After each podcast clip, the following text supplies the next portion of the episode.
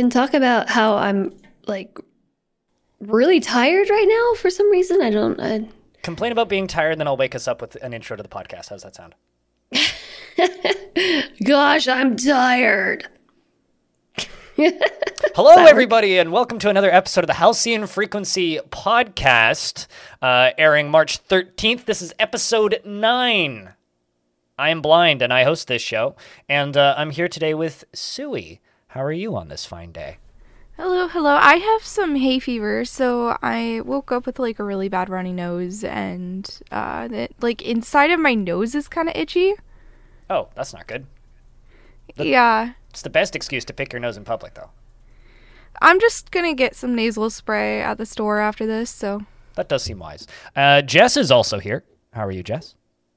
I was really hoping that that would uh, like segue a little differently, so I could say, "Hi, blind. Hi, Suwey. I'm tired." Hi, tired. Yeah, I'm doing good though. I had a really productive morning, and I'm like kind of ready for an afternoon nap that I'm not going to get. So. well, you, you just get an afternoon podcast, which is almost the equivalent of a nap, right? I guess it could be.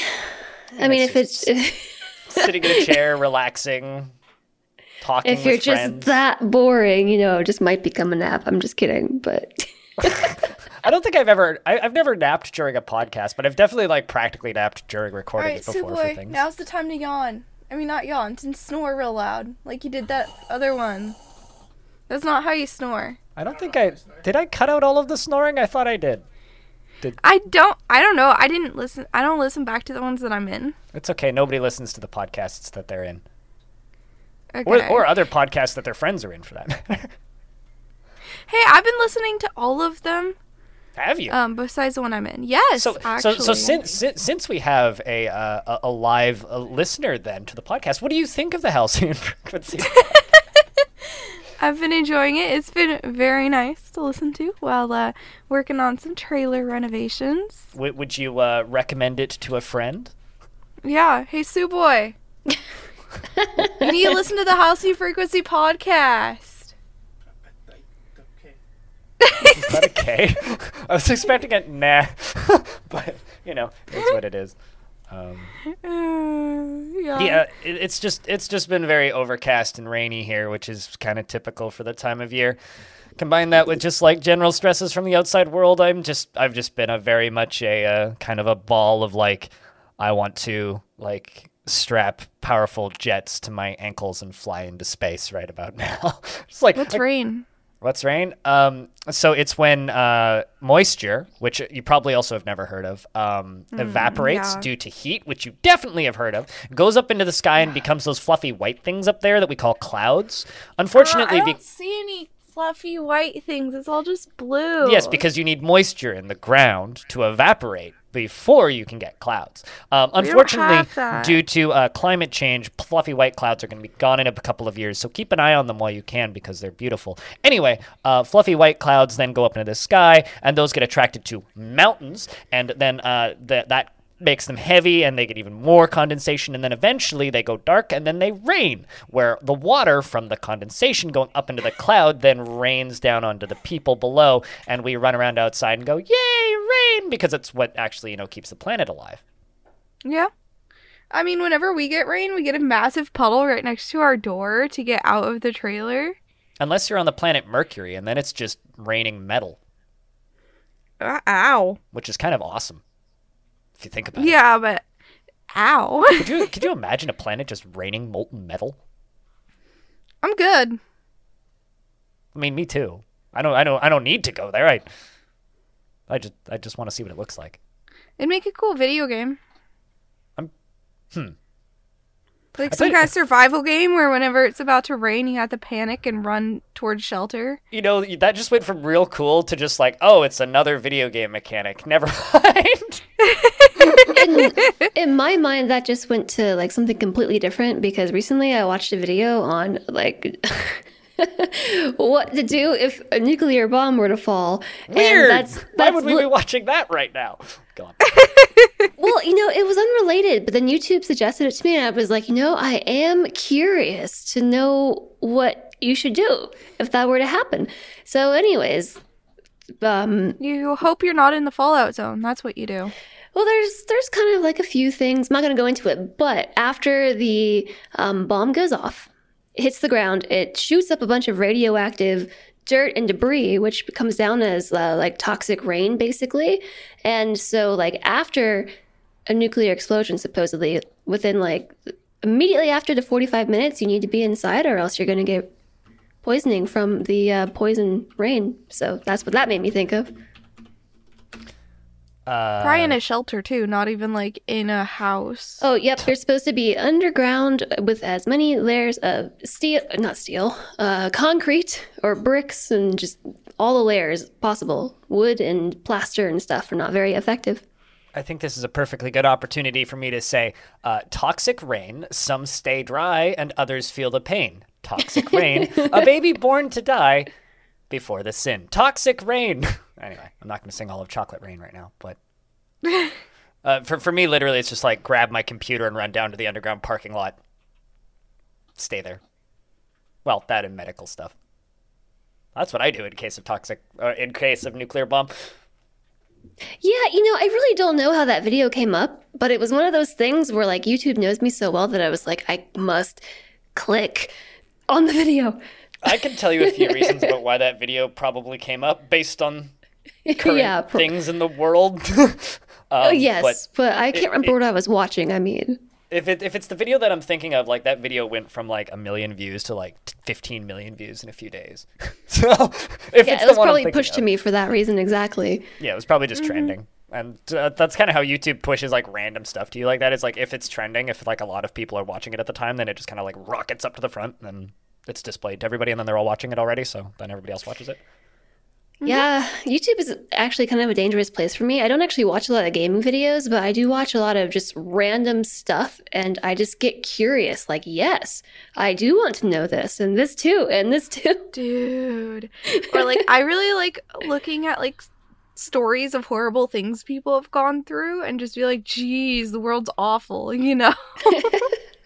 I also really like travel and then uh like DIY stuff. Oh, yeah, me too. Can I just like throw out like the shocking difference between what Suwey just said? It's just like I really like just looking at how other people's lives are awful and then I just gawk at it. But I also like, you know, uh like homey DIY stuff. Yeah. it's like what? Ugh. I don't know. Uh what do you watch on YouTube? I, mean, I- watch a lot of art videos. I watch DIY stuff. Let me, like, op- Yes. wait, I don't have my YouTube open on this. I I watch a bunch of dudes in their 40s collect who collect records talk about records. Those are great videos. I like to watch a lot of stuff um, being made. Like, so not like how it's made, but people making armor and stuff and cosplay and all this sorts of stuff. I also really like to watch videos like, why does it work this way? Like last night, I watched a video on how braces work. Yes, I literally watched an orthodontist, like a 10 minute video intended for, I assume, educational purposes, like fix braces on fake teeth. I, I really Or- like a YouTube channel called uh, uh, Loopop and another one called Starsky Carr that just do very, very, very detailed overviews and demos of synthesizers.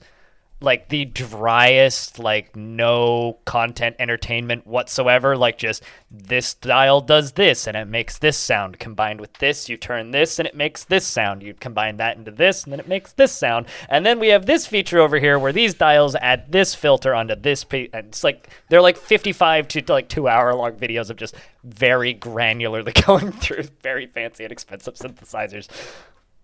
Love those videos. Fantastic. Could watch them all day. I'm opening my window so there might be squeaking.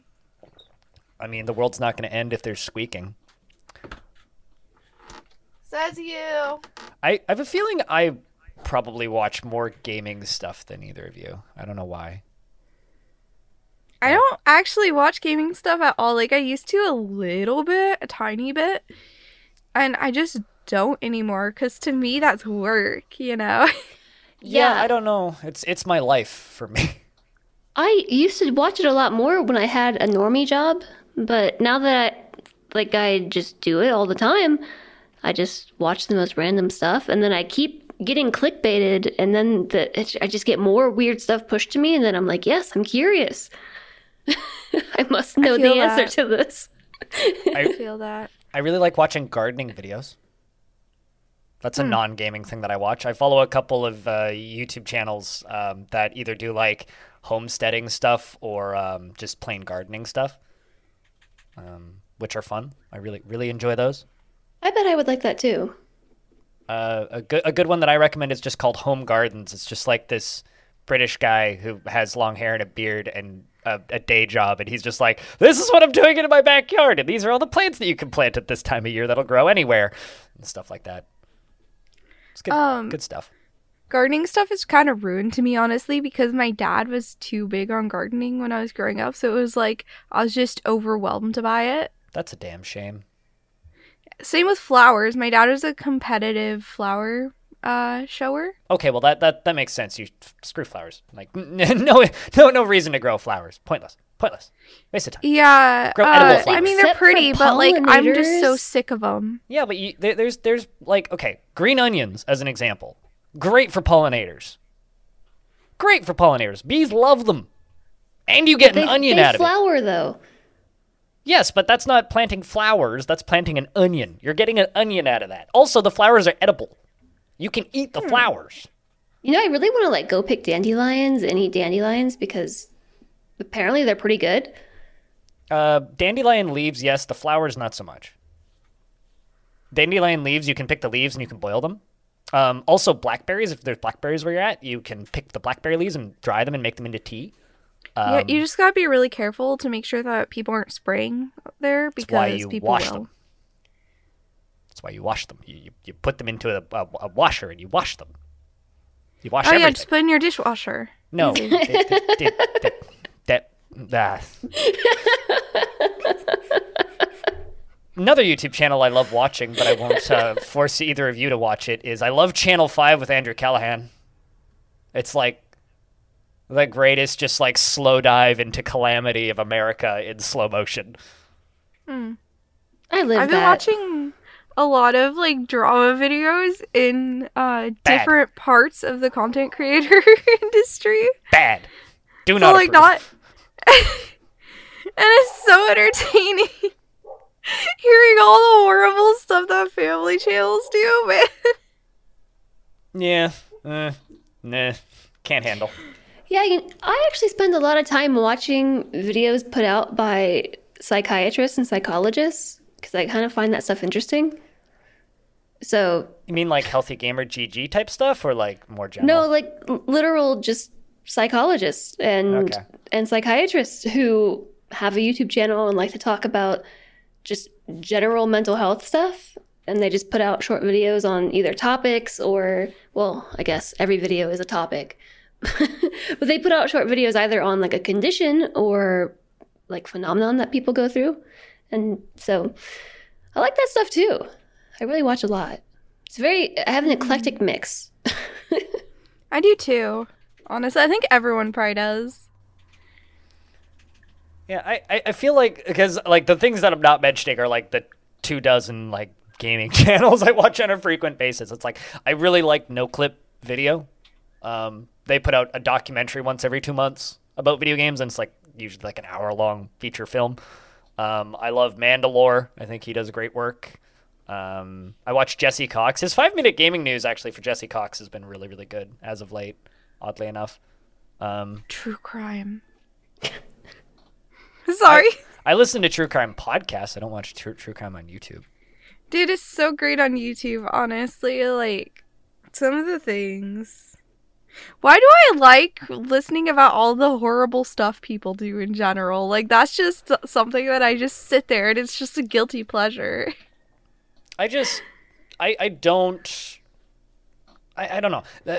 True, true crime I watch on Netflix in documentary format, and I watch and I listen to in podcast format. I don't watch it on YouTube. I don't even know what this is. True crime? Yeah. It's true crimes. So, crime, like, Crimes that It's like- happened. yeah. So it's usually like this person uh, went nuts and got beat by their parents a lot as a child, and then went and killed fifteen people. So okay, it's like a, it's a genre. It's not I thought this was like a channel or something. No, true true No. crime is like a genre. Okay. Yep. Uh, true true crime novels are what they started off at. So a, tr- a true crime novel would be like a the true story of what this criminal did. That's that's true crime. Oh, uh, Gordon Ramsay's YouTube channel is great. Oh, right. I forgot about all the baking and cooking stuff like to watch. I a- a- another genre of YouTube video that I'm a big fan of is uh, live concert performances. I follow a bunch of radio stations that film concert performances.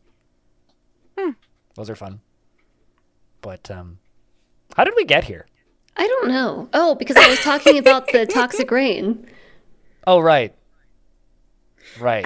What? I still Yes. don't know how we got here. Uh, nuclear bombs. is how oh, we got right. here. Wait, no, because we mentioned YouTube before No, that. I mentioned that because I said that I came across a video on what to do if a nuclear bomb went off. okay, Because but where were, does that come from? because you were talking about a game with metal rain.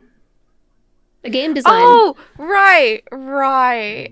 Or concept. I, mean, game I concept. mentioned that if you're on, we I was I talked about rain. So we asked what rain was. I explained my probably very scientifically inaccurate definition of rain, and then mentioned unless you're on Mercury where it rains metal. And then Suwey said that sounds like a video game, and my brain immediately went to the video game Exo oh One, where you're like a little marble flying around and inter. Uh, like space in space, basically on weird planets. I'm thinking, and I'm like imagining like this cool sequence of like lava f- and like um, molten metal falling from the sky, and then Suwey's just like, "Yeah, you go out and you craft, and then you go inside and hide when there's a storm." And I'm like, "That is the least interesting way you could use that mechanic." And now I'm really sad. That's how how we got here. Unless you're playing Dwarf Fortress, in which case then it just rains vomit sometimes. Hmm.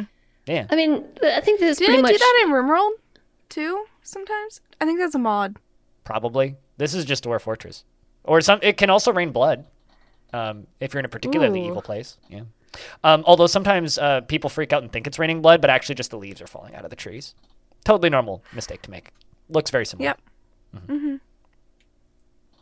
I know when the trees fall, uh, the trees fall off. When the leaves fall off the trees, that I definitely get confused whether or not it's raining blood, IRL, Yeah. or if they're just leaves. So I get it. Yeah, I mean, you take if I take my glasses off, I really can't tell the difference. It's like red stuff is falling from the sky. Oh God. I mean, we don't really have much in terms of leaves here, but You really don't have much in terms of much there. we have palm trees. Okay, then it's just caution and beware of falling coconuts, and those are pretty dangerous. So you know, I'll give you that. There aren't actually coconuts growing on like any of them. then they are really, really, really, really, really bad excuses for palm trees. Get better palm trees. Hey, Sue Boy, have you ever seen coconuts grow on any of the palm trees around here? coconut tree, palm trees. Yeah, they're not coconut palm trees. They're just palm tree palm trees. Well, then you should get better palm trees. What's I don't point think we can grow tree? the coconut ones here because we don't have enough water. Then how am I gonna put a lime in the coconut and drink it all up? I don't know. But the thing is, is coconuts grow in tropical climates, and we are in a desert. In a desert? Yes. Is that right next to an excerpt? Yep. Okay, got it. Um, I, I, I think it's time. Well, go on. You said so. I, was, gonna gonna take us to a the break. Do- do- conversation, do- do- do and you were wanna- probably going to say that we need to move on, right? I was gonna send us to a break, but what did did you have something you wanted to say?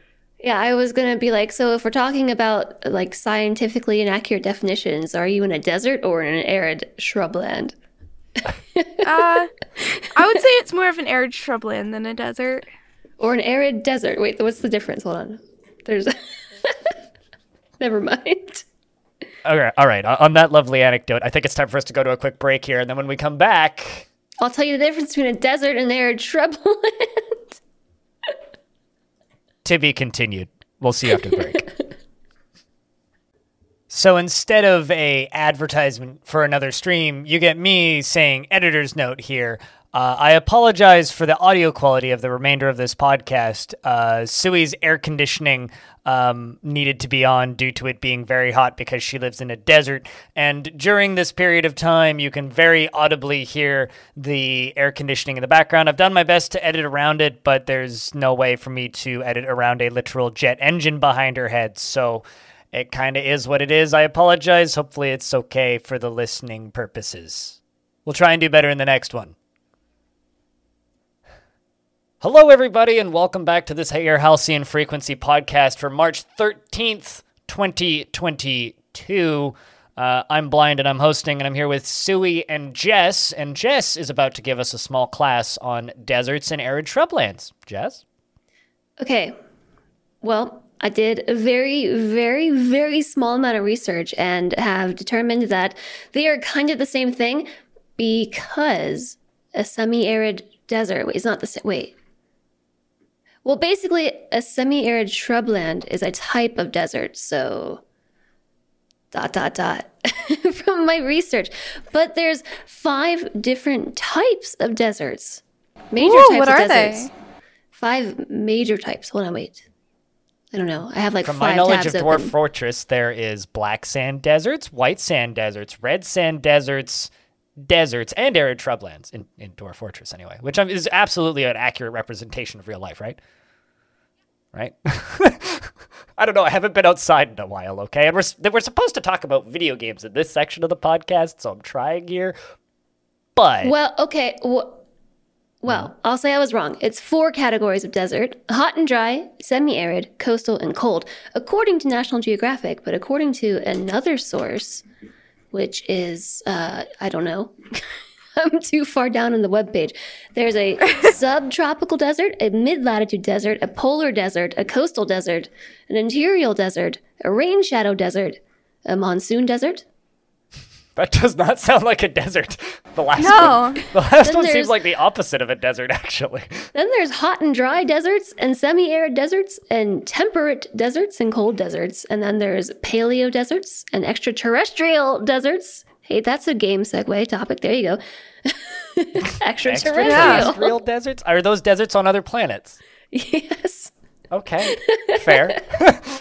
Naturally, this makes sense. So wait, is the is the moon a desert? I don't know. Oh my gosh! Hold on, What I need to of look biome this is up. the moon?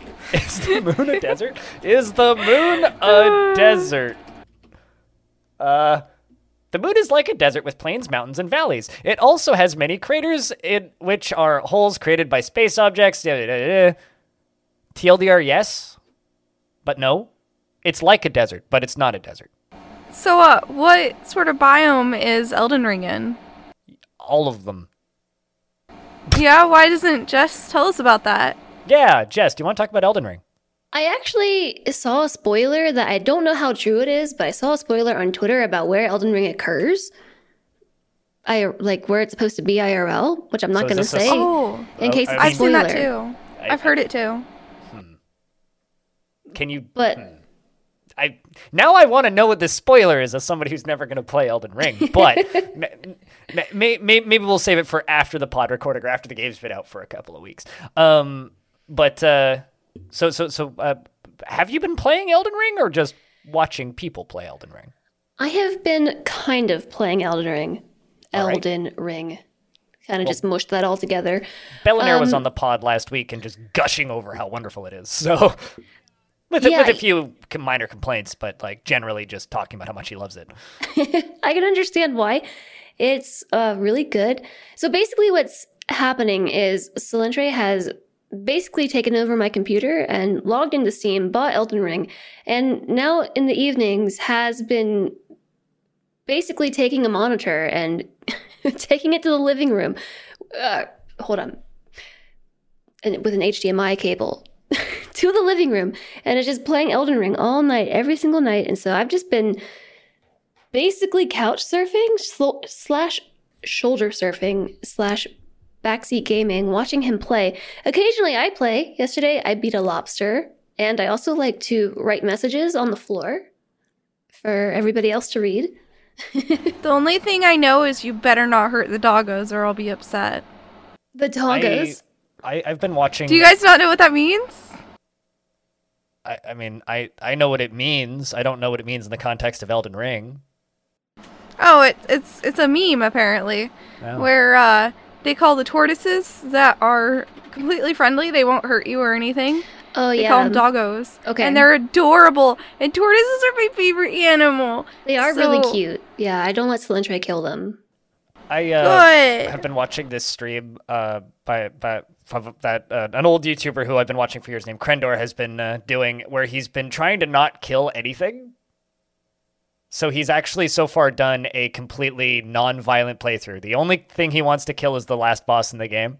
And it's been very entertaining just watching him run away from stuff forever and just letting like environmental things kill enemies and picking up their souls to level up. Um, But how? Okay, I was gonna say, how do you level up then? by letting the environment kill stuff and kiting I see. stuff and running around things. Well, I know in Dark Souls 3 there was like this big black thing that was like a suit of armor, I think, that would go and attack other stuff. Yeah, there, there's there's there is ways of like having other things to kill things for you, but Yep. I yep. I know I definitely had about this a game, so a knight. So basically, in this playthrough that like both me and Celentry are kind of taking turns playing and playing together, we're um, a glass cannon mage. so anytime there's like a big melee boss, it's just like insta death.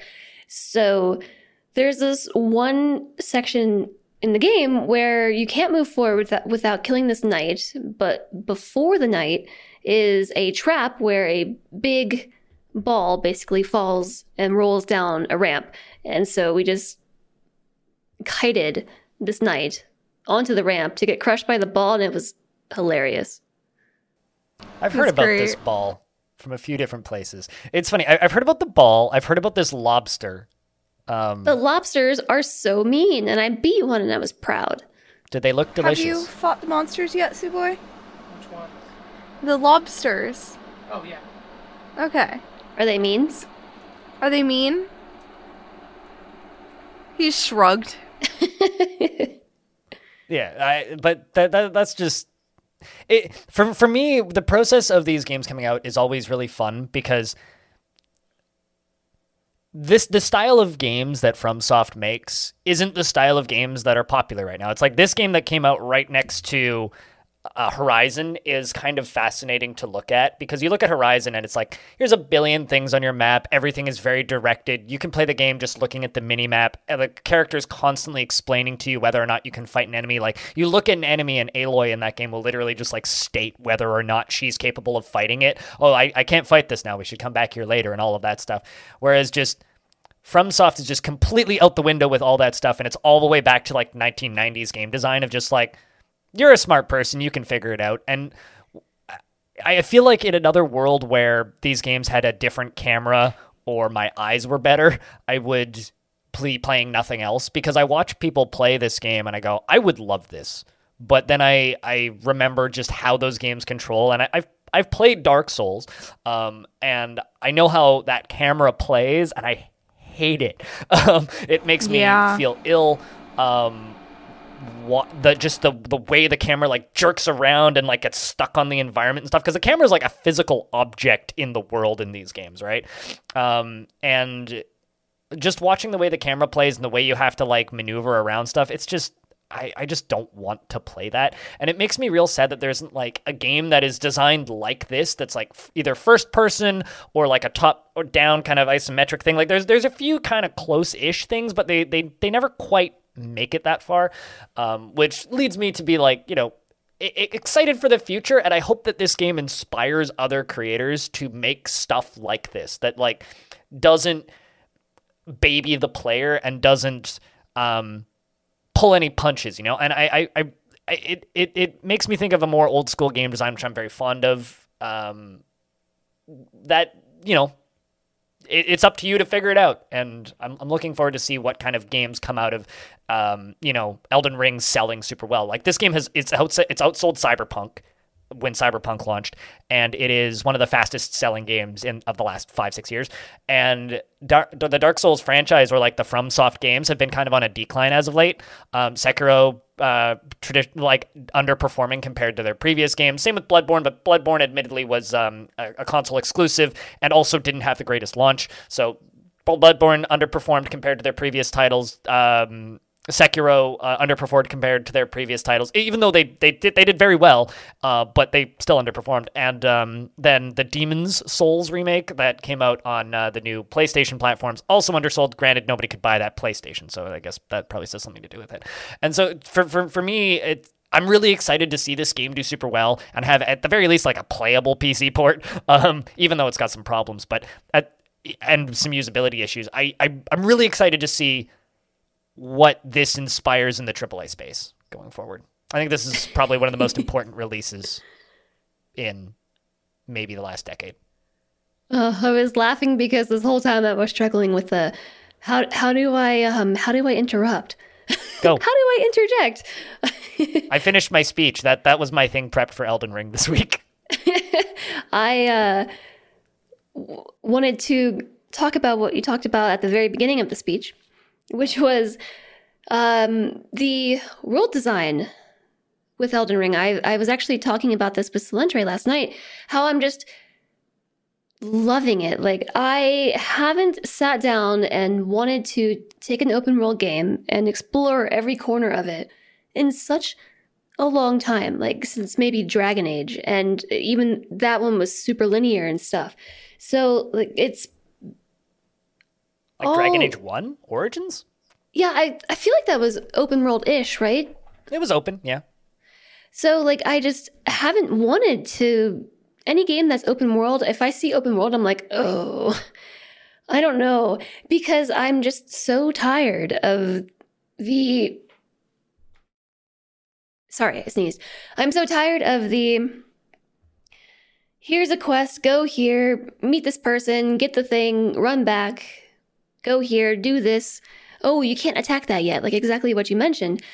But with this one, first off, the world is feels very organic and you get rewarded for exploring and like if you if you can't do it, you'll find out and it's just that like the adventure is in the exploration, which is very different from Dark Souls where it was all super linear and like there was some branching that you could do, but I just think that they did such a good job of taking the experience of Dark Souls and just moving it into an open world and not having it feel like an open world map grind. It's really pretty too. I've seen like a little bit of it here and there. And the world has a great sense of scale and making everything look massive. Yeah, it's just it's so well done. I'm I am very impressed. And I every night I'm like, okay, it's Elden Ring time. Turn off my computer now so we can play Elden Ring. Well, I mean, like, I have to stop working now so we can play Elden Ring together. I mean, that's seems like a good way to do things. Yeah, I uh, apol- apologies for that huge speech there, but like I the, the thing that like I'm, I'm just the most passionate about in games is I just I I and this goes for AAA games especially. I can't stand games that are just like, all right, seven hours in and you're still getting tutorials. I I, I can't handle that. I hate that, and it's it's the reason I don't play the majority of AAA games or even big budget releases because they're either a super handholdly or b are just like eh, treating me like i'm in some sort of idiot. And I, I will never enjoy that. Um, one of the games that i've gotten some of the most enjoyment out of in the past like d- decade i guess is caves of Qud which hearing people talk about elden ring is exactly how i feel about caves of Qud granted caves of Qud is like a uh, an practically ASCII like uh, roguelike, um, but it's the the way I hear people talking about discovery and finding things and learning about weird things in um, and finding new bosses and like people realizing how big Elden Ring is. It just reminds me of Caves of Qud every single time. Oh yeah, I mean when when you first load up the game, so it had the map is just like into like grid sections from what I can tell. Like I don't know how many how big it is in total because we haven't finished exploring. But like when we first opened up the game, it was just one just the map and we're like, okay, I mean, this is a game. All right, it's not huge. But then as you continue to explore it, like sh- begins to uncover more map for you and then adds it to it and scales the map that you've already discovered down. And so as you continue to move throughout the world, your map just grows increasingly bigger and bigger. And what I really liked about that was as a player coming in who had no idea what to expect, like I had knowledge of the world that I knew. And I don't know what's beyond the borders of the world that I know. And then you figure it out, and then it gets added to your map, and your world grows just like, you know, in a real experience, your understanding of the world will continue to grow. And it's just so well done. Yeah, it's it's good. It's good. Yeah, I actually forget what I was originally talking about there. uh, world scale exploring open worlds. Uh, what am I missing? Getting completely obliterated by giant lobsters. I mean, Hey, blind. How does the world work in Odd Realm? in in Odd Realm. Yeah. I, I know is- you've been is playing that. Is is that a segue? Is that a we've been talking about Elden Ring too long? No, I'm not zoning out. I mean, all right. I, I mean, I could talk about Odd Realm now if, if, if you want. I was going to move to Soulash first because that's maybe a little bit more of an analog to this. But um, Odd Realm just got a very large patch. Um, I can talk about this in about five minutes. Uh, Odd Realm just got a very, very, very, very, very large patch. Odd Realm is a game that is inspired by Dwarf Fortress, but the way that I eh, describe Odd Realm to people who haven't played it or Dwarf Fortress is you, you've both heard of Minecraft, right? No, what's Minecraft? All right. Well, so you've both heard of Minecraft, um, little indie game made by a twit who then sold it to Microsoft, um, and uh, very very popular indie game, very popular survival crafty game. Now, there's a game like it that tends to get a lot of comparisons to it, even though they're very very very very very different games, um, called Terraria. Have you heard of Terraria? Another little indie game.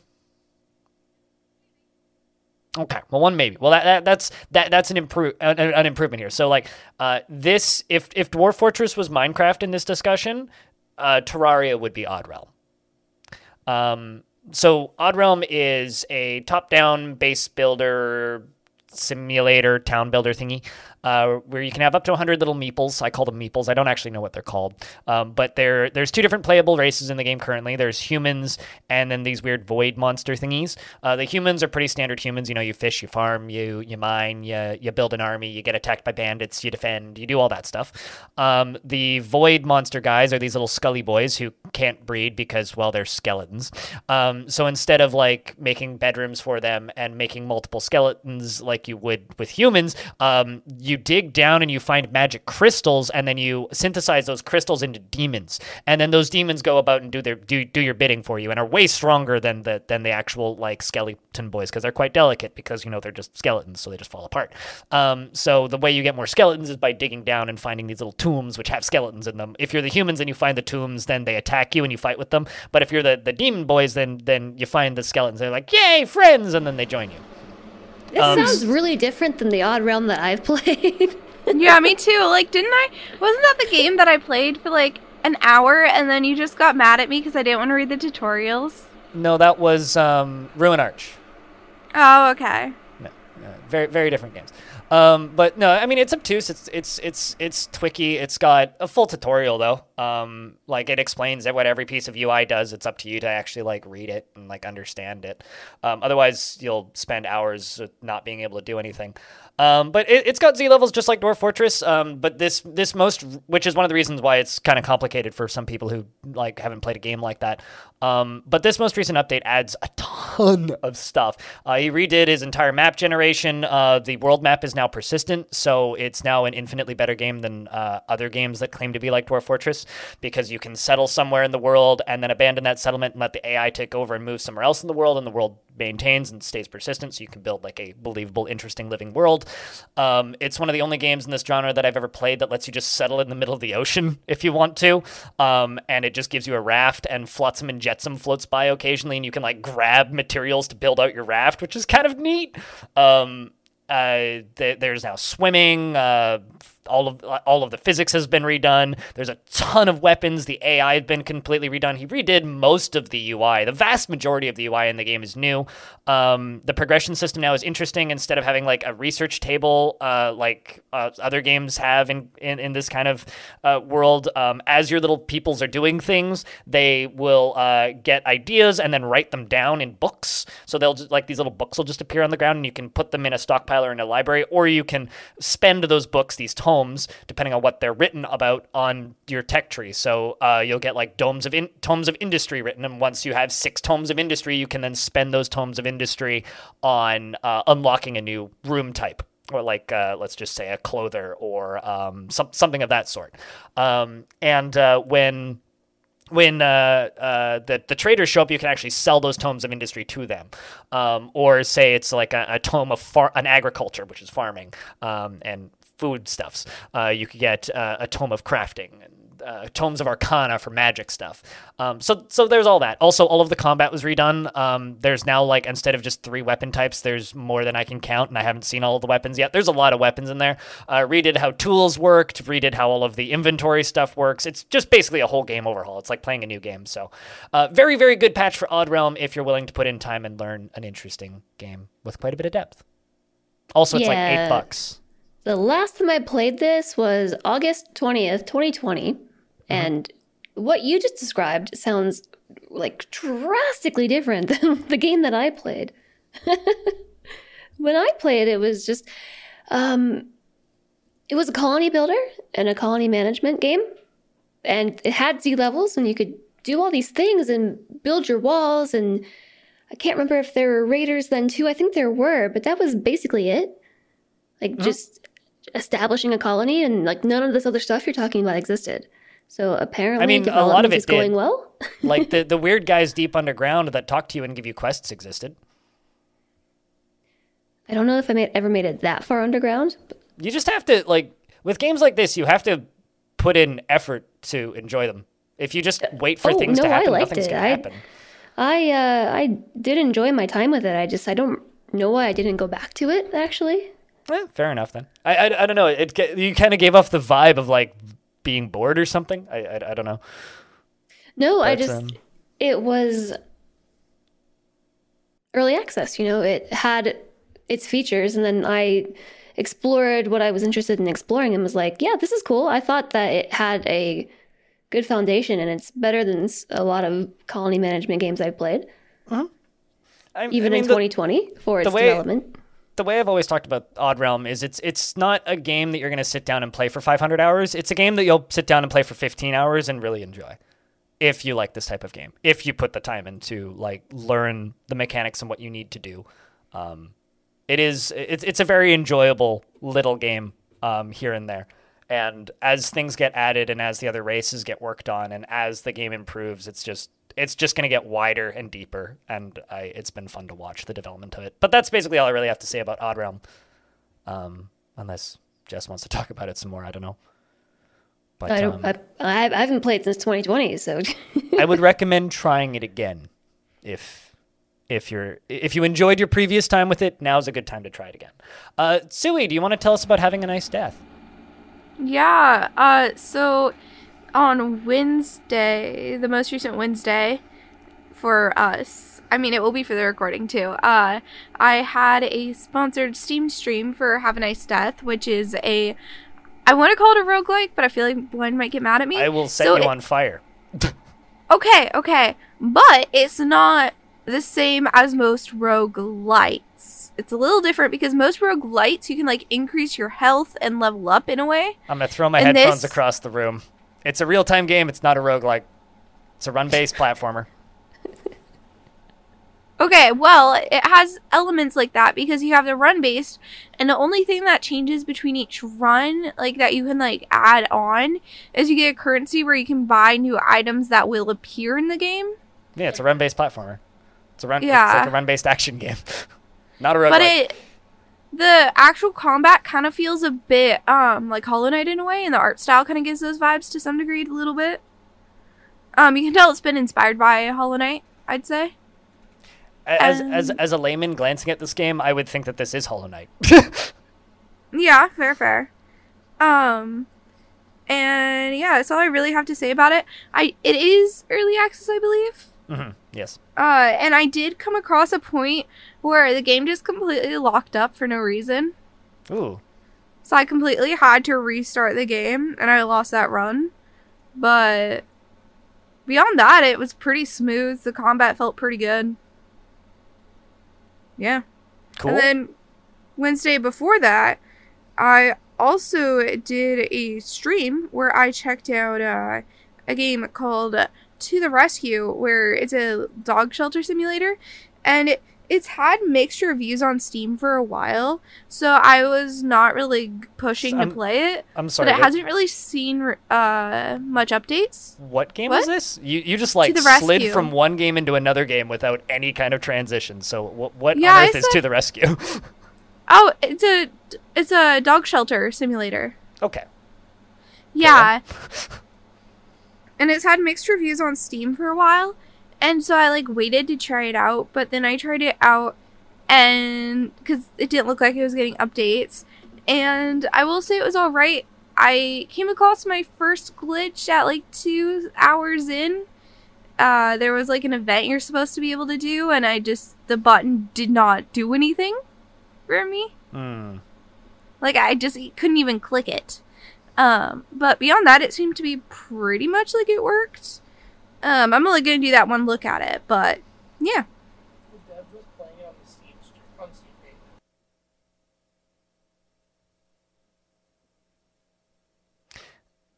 Um, is, r- i- i- is Suboy talking to you, or is that just him in the background? Okay, I'm gonna edit that out. Um, Okay, I w- what I was Um, gonna say is I played the demo for this for um, a Next Fest, one of one of the Next Fests, and um, it was really stressful. Yeah, the actual game's a lot better. I played it during the next fest and I felt like I didn't have enough time to do anything, and it's still that way a little bit in the main game, but it's better. Okay, I, I think it would really benefit by like being able to hire someone who does like the actual care for the dogs while you're running the shelter or something. Or give us more time in the day, make time tick by slower. yeah, I just remember the demo. of I was just unable to do everything I was supposed to do, and it just that. Uh, it was like the, the Stardew Valley effect. Like, there's not enough time in the day. I'm stressed. And yeah. By by the end of the demo, I was like, my heart was racing. Oh. Yeah, so it was alright, but nothing like amazing, you know? Like I really, really wish it was better because the concept's amazing. It like looks so good, but they just they needed more development time and it just hasn't been put in. I'm, I'm, I, I don't want to be mean, but To the Rescue to me just kind of looks cheap and not in a good way. Um, I, I- I think don't it's really cute. It, it has that look of just looking like emojis to me, and that's not ever going to be a positive art style. But, um, I bumped my mic, sorry. That's all good. Um, so I, I think I'm so, so once again that was has ha, has a nice death. Have a nice death. The uh, little run based action game and uh, to the rescue dog management thingy. Um, and I'm gonna take over here with um, my, the other new game that I played this week because I played more than one game this week. It's wild. Uh, I played Soulash. Um, man, where do I begin with Soulash? Uh, so Soulash is a game that I've been playing on and off for a very long time now. Uh, I want to say like uh, since early 2020 was maybe the first time I played it. Uh, it used to be a $15 little ASCII um, roguelike on itch.io.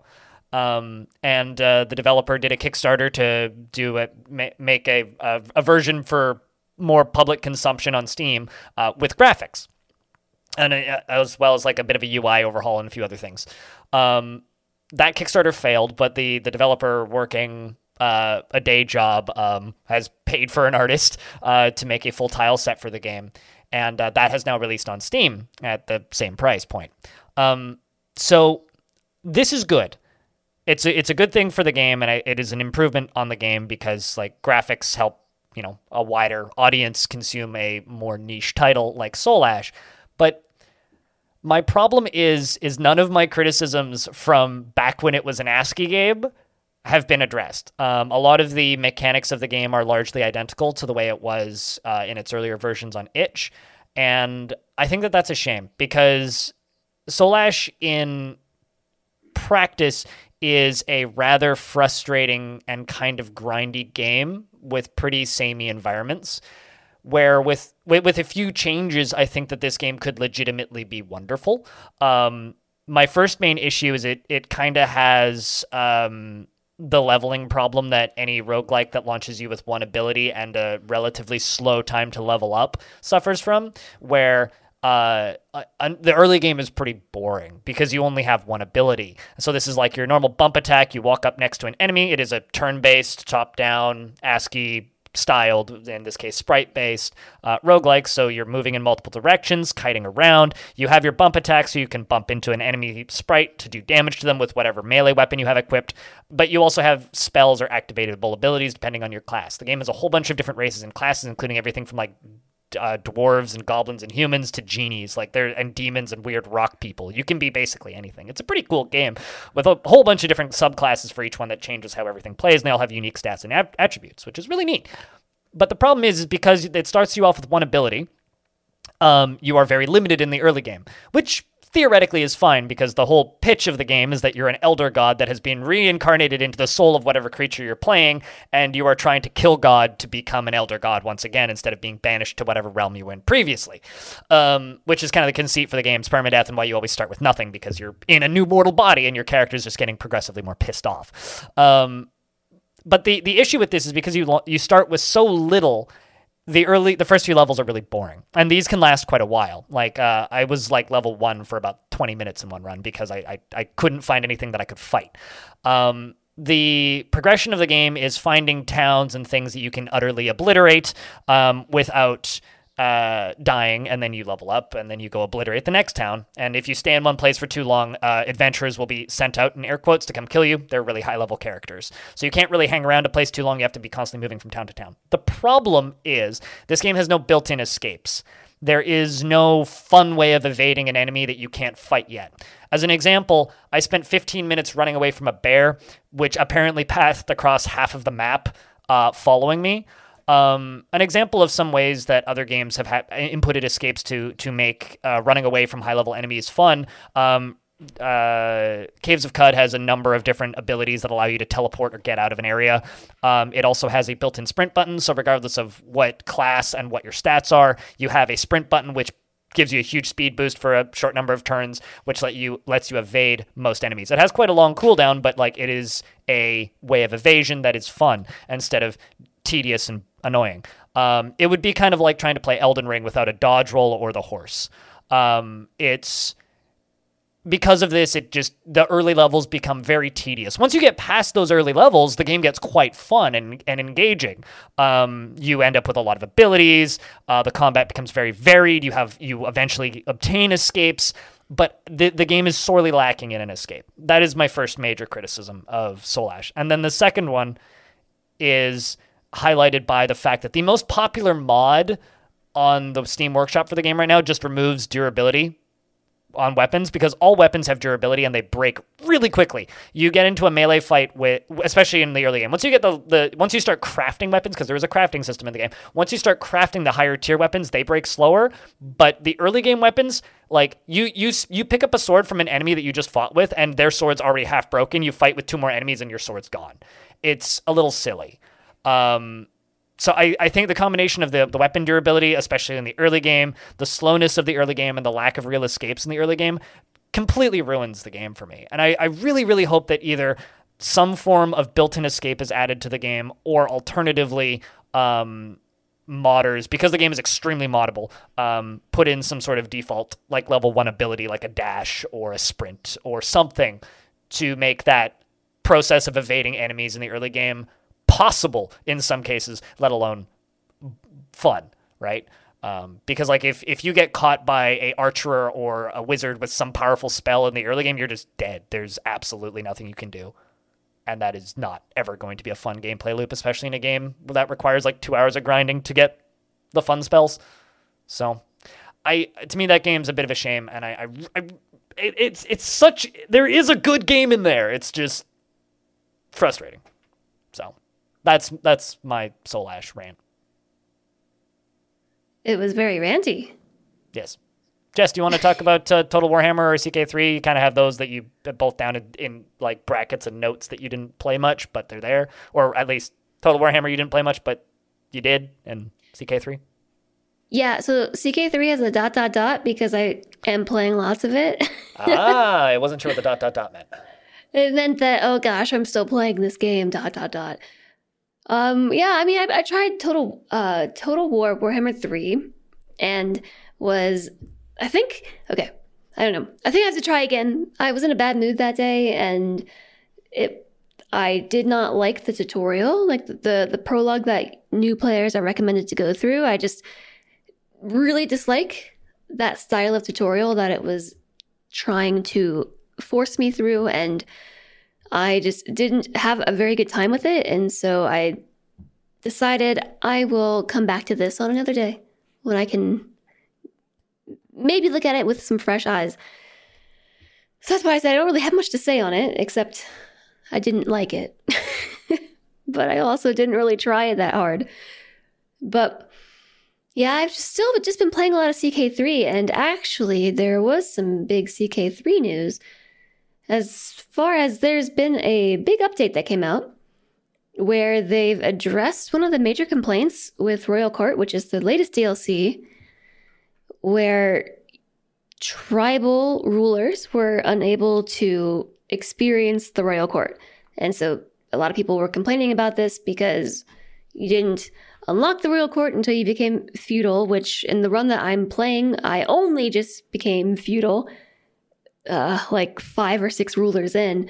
And of course, the, the day after I finally achieved it, this update came out.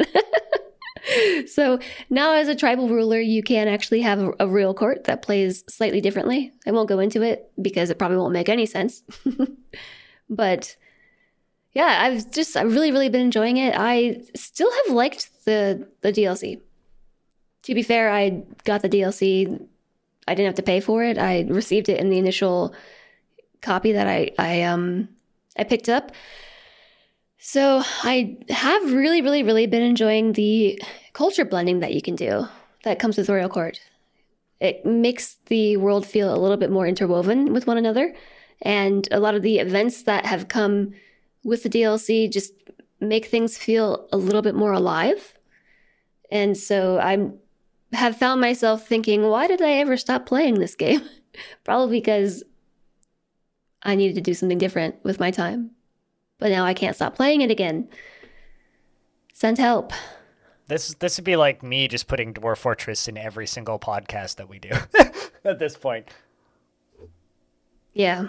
Because like that's the game I can't stop playing. I just I don't even talk about it anymore. Because like what I mean what what what's the point? Unless there's like major news, there's there's no real reason for me to just sit here and talk about Dwarf Fortress all the time, just like you with CK. But it's it's good to know that you're still enjoying Crusader Kings and they're updating that. And you know, you know, little tidbits of information is good to know.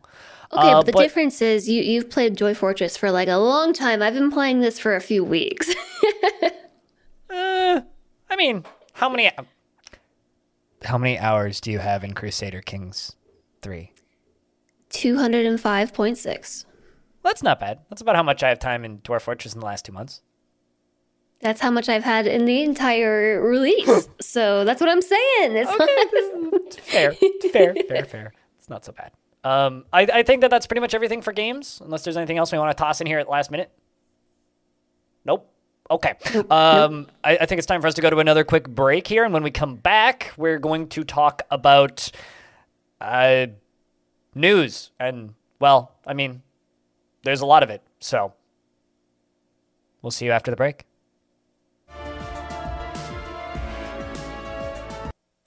Hello, everybody, and welcome back to the Halcyon Frequency podcast for what day is it today? I forgot. The March 13th, 2022. This is the news segment where we're going to be talking about a few things in the news about games and other things that we care about or try to care about. Um, th- this first thing on, on the list here is taken by Suwey. It's about Final Fantasy thingy. yep, every time I'm in this podcast, we got something Final Fantasy related. I'm sorry. Well, it's you and Bell. I'm sorry. You and Bell are the Final Fantasy fiends. I'm more of a Final Fantasy fiend than anyone else on the team. I'm just saying, I'm I'm the one who goes harder on it, okay?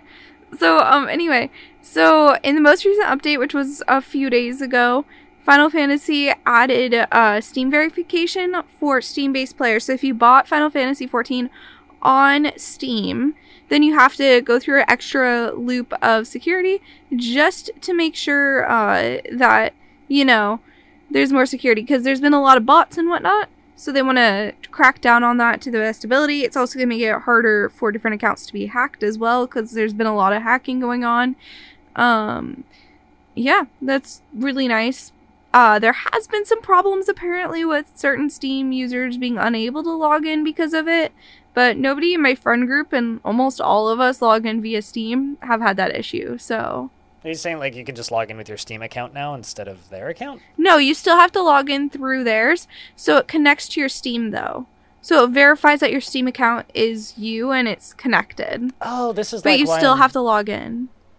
Okay, yeah, I I- understand what you're saying now. Yeah, It's to stop bots from being able to log into your account. yeah, and to stop people what- from smurfing, right? Uh, I don't think it. I don't know if it's for smurfing because you can still make an account like through their launcher. Yeah, but you're still making You multiple just- accounts within the same account, so they know that they're all connected to the same person. Yes. Well, there's a separate launcher. You can get the standalone launcher if Mhm. you want. Yeah. But for people who are on Steam, now it's going to be that much harder for. So there's a common hack in the game where someone will DM you like, "Ooh, free in-game money giveaway," and it will link to what looks like the forum and ask you to log in. Mm, But it's Seems not sus. the forum. it's never the so, forum. yeah, no, it's never the forum. Don't accept links from people in any game where it asks you to log in. Find it on your own if it asks you to log in or give personal information on literally anything. Anyway, segue from that. Um, it just makes it more secure. So Steam people aren't going to have bots taking over or people getting into their account and taking all of their money, in-game money and stuff. Because it's happened. I know people it's happened too. So That's like Roblox level of money being taken away. That's that, that's awful. Well, it's it's good to hear that they are uh, addressing these concerns, though. Um, the next thing we have on this list is uh, itch.io's bundle for Ukraine. So, for those of you um, somehow living under a very large rock, uh, there's a very large conflict going on in the world right now. And currently, as of recording, itch.io has a bundle with six days and eight hours and 52 minutes left, which means by the time it goes up, it'll be about, this goes up, it'll be about four days. Um, so, essentially, it's. Um, a ridiculously good value bundle. Uh, it's ten dollars for the bundle. It's called the bundle for Ukraine, um, and it comes with 573 digital games, uh, 317 physical or printable games. Um, uh, 51 asset packs for the most of them are like sprite asset packs. Uh, eight soundtracks uh, or nine soundtracks eight tools 10 comics 22 books and some miscellaneous things. Um, and it's just a huge bundle. It's a minimum $10 minimum donation to charity and that you just gain access to all of these games. Um, because it's on itch.io it's all drm free. Um, this doesn't hook up to your steam account or anything so you're not going to like maintain or uh, have uh, constant access to um, these games through your Steam account or anything, but if if it hooks up to your itch.io account, so if you have the itch.io launcher, which you can get by going to itch.io slash app, um, there are uh, that you can hook all these games in there and download it through a library and a download manager, just like Steam, um, and play all the games that way. Um, there's a couple games here that we have noted out, noted down that we want to recommend that you try if you uh, do pick up this bundle. Granted, like this isn't even going to scratch the surface of how many ge- hidden gems are in here. Like I'm still noticing games that I didn't realize were in here initially uh, every time I scroll down. But um, one of the uh, first games um, that is easily recommended is he's noted down uh, Cook Serve Delicious 2, I think. yeah, so the Cook Serve Delicious ha- uh, series has three games. Two is honestly probably my favorite one of them, and it's just a really chaotic, fun kind of arcadey game where you cook food, and it's super fun.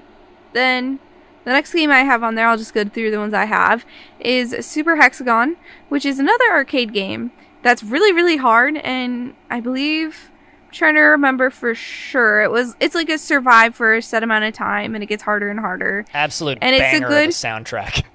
It's a really good like 3 a.m. game You know, like you're half awake and you're just trying it. I don't know why. I love it as a 3 a.m. I go the I'm so tired. I feel high type game. I go the opposite mm-hmm. direction. That's like a game that I can only play in the morning when I'm like the most alert. Otherwise, I just get mad at it immediately and also fail horribly. Oh, I feel horribly. D- don't think I don't. But True. it's just a fun game to play when you're loopy as heck from being tired because you just play it and you're just sitting there laughing at yourself. It is, it just makes it worse and it's great. Soundtrack for that game's incredible. Next game on here is Yeah. Super Hot though, which is probably worth the price of admission on this whole bundle if I had to say anything. Oh yeah, definitely. It's so good. Super Hot's like the best two hour long game you'll ever play. It's it's so short, but it's so so so good. I was sad the sequel they made wasn't nearly as good, honestly. But the uh, run based thing, No, uh, no, there was another thing. because there was Super Hot, there was con- Super Hot something alt delete, and then there or Yeah. something delete repeat, because that that was the run based one, and then there's also Super Hot VR. Um, Uh, I played Super Hot Mind Control Delete, and I was just disappointed. Like, I wanted it to be so much better than it was, mm. but well, this is the original Super Hot with the story and everything. yeah. So- No. Sorry, I just got distracted. Anyway, Yeah, apologies. Summer Mara, uh, I think is your yeah? Summer Mara is such a pretty game. Um, I played it when it was in early access. I'm not fully sure. It was a little glitchy back then, so I don't know about now. But it's just a fun little like adventure uh, RPG. I like to call it a slice of life RPG. Is that's the best way I've heard the genre described. It's not an official term or anything. I've seen but a you're just- slice of life anime once or twice, so yeah, that checks out. Yeah, yeah, it's a slice of life RPG is what I'd like to call it. You know, you're just going through the life of this girl who lives on an island and you get to go meet people on other islands and craft stuff and farm and gather materials. It's solid. Uh, the next game that we have here on this little recommendations list is uh, one from me, which is a very me game. It's called Haque with a Q, H A Q U E. Uh, it's been out for a little bit. It's on Steam. It's on various other platforms as well. But Haque is a pixel art roguelike um, with some really neat conceits to it. Um, the, the, the neat thing about Haque is I describe it as kind of a very easy game. Um, especially in the roguelike sphere. It's got a very striking art style, which will either immediately turn you off of it or attract you to it. Has various UI options that make the game a little bit less cluttered. Um, but it's it's a very it's a very wordy game. Uh, you can play as a sentient mushroom and have a pet dog. Um, and uh, I don't want to spoil much to it because it's got a really it's got a lot of really neat things going on in it. So I won't say too much about it. I'll just say that it's it's it's a really neat like starter roguelike if you've never played a traditional roguelike. Um, the next thing we have here on this list is a game that will I will never play. It's called Baba is You. Um, Baba is not me uh, in, in in this situation. I, I my brain doesn't work that way. But Baba is You is probably one of the best puzzle games to come out in the last decade. Uh, so that's in this bundle. Um, You know, I said I didn't play anything in this game and just like completely overlooked this one because I, I did play this game and it infuriated me. yeah, that checks out. Um, I know all my programmer friends really like it, and it, that makes sense to me. I think I pushed it out of my brain. Baba is brain. Baba is not brain anymore. Um, I. Who, moving on. Uh, Glittermitten Grove is a uh, wholesome little uh, colony builder uh, where you uh, run a colony of fairies. That sounds lovely. Um, there's definitely nothing else in that game. I don't know what I'm alluding to here, but Glittermitten Grove, uh, good game, recommend it. um, So like I I just have um hardly played nothing in this entire bundle, but there were a lot of games there are a lot of games in here that are on my list of things to try. It's things like Kingdoms Two Crowns, Lucifer Within Us, Inmost, and Celeste are all games where I've been like, one day I'll play them, and then here they are in this bundle. And I guess, I mean, maybe Cook Serve Delicious too, maybe. yeah, It's good. Try it. also just know. scrolling down there's there's so many games here that i would that i would play but i wouldn't normally like jump to play if that makes any sense like there's games in here that i want to try there's a lot of like lo-fi horror games in this bundle as well that i really want to try that look really cool There are a lot of things that I would just not buy for myself. Yeah. And I also wouldn't stream them. So, so then, therefore, I wouldn't get them or try them ever. like Democratic Socialism Simulator, yeah. which is definitely something I'm going to play on my own on my own time off stream because I don't think that game would translate to streams very well to begin with. no. A little too political.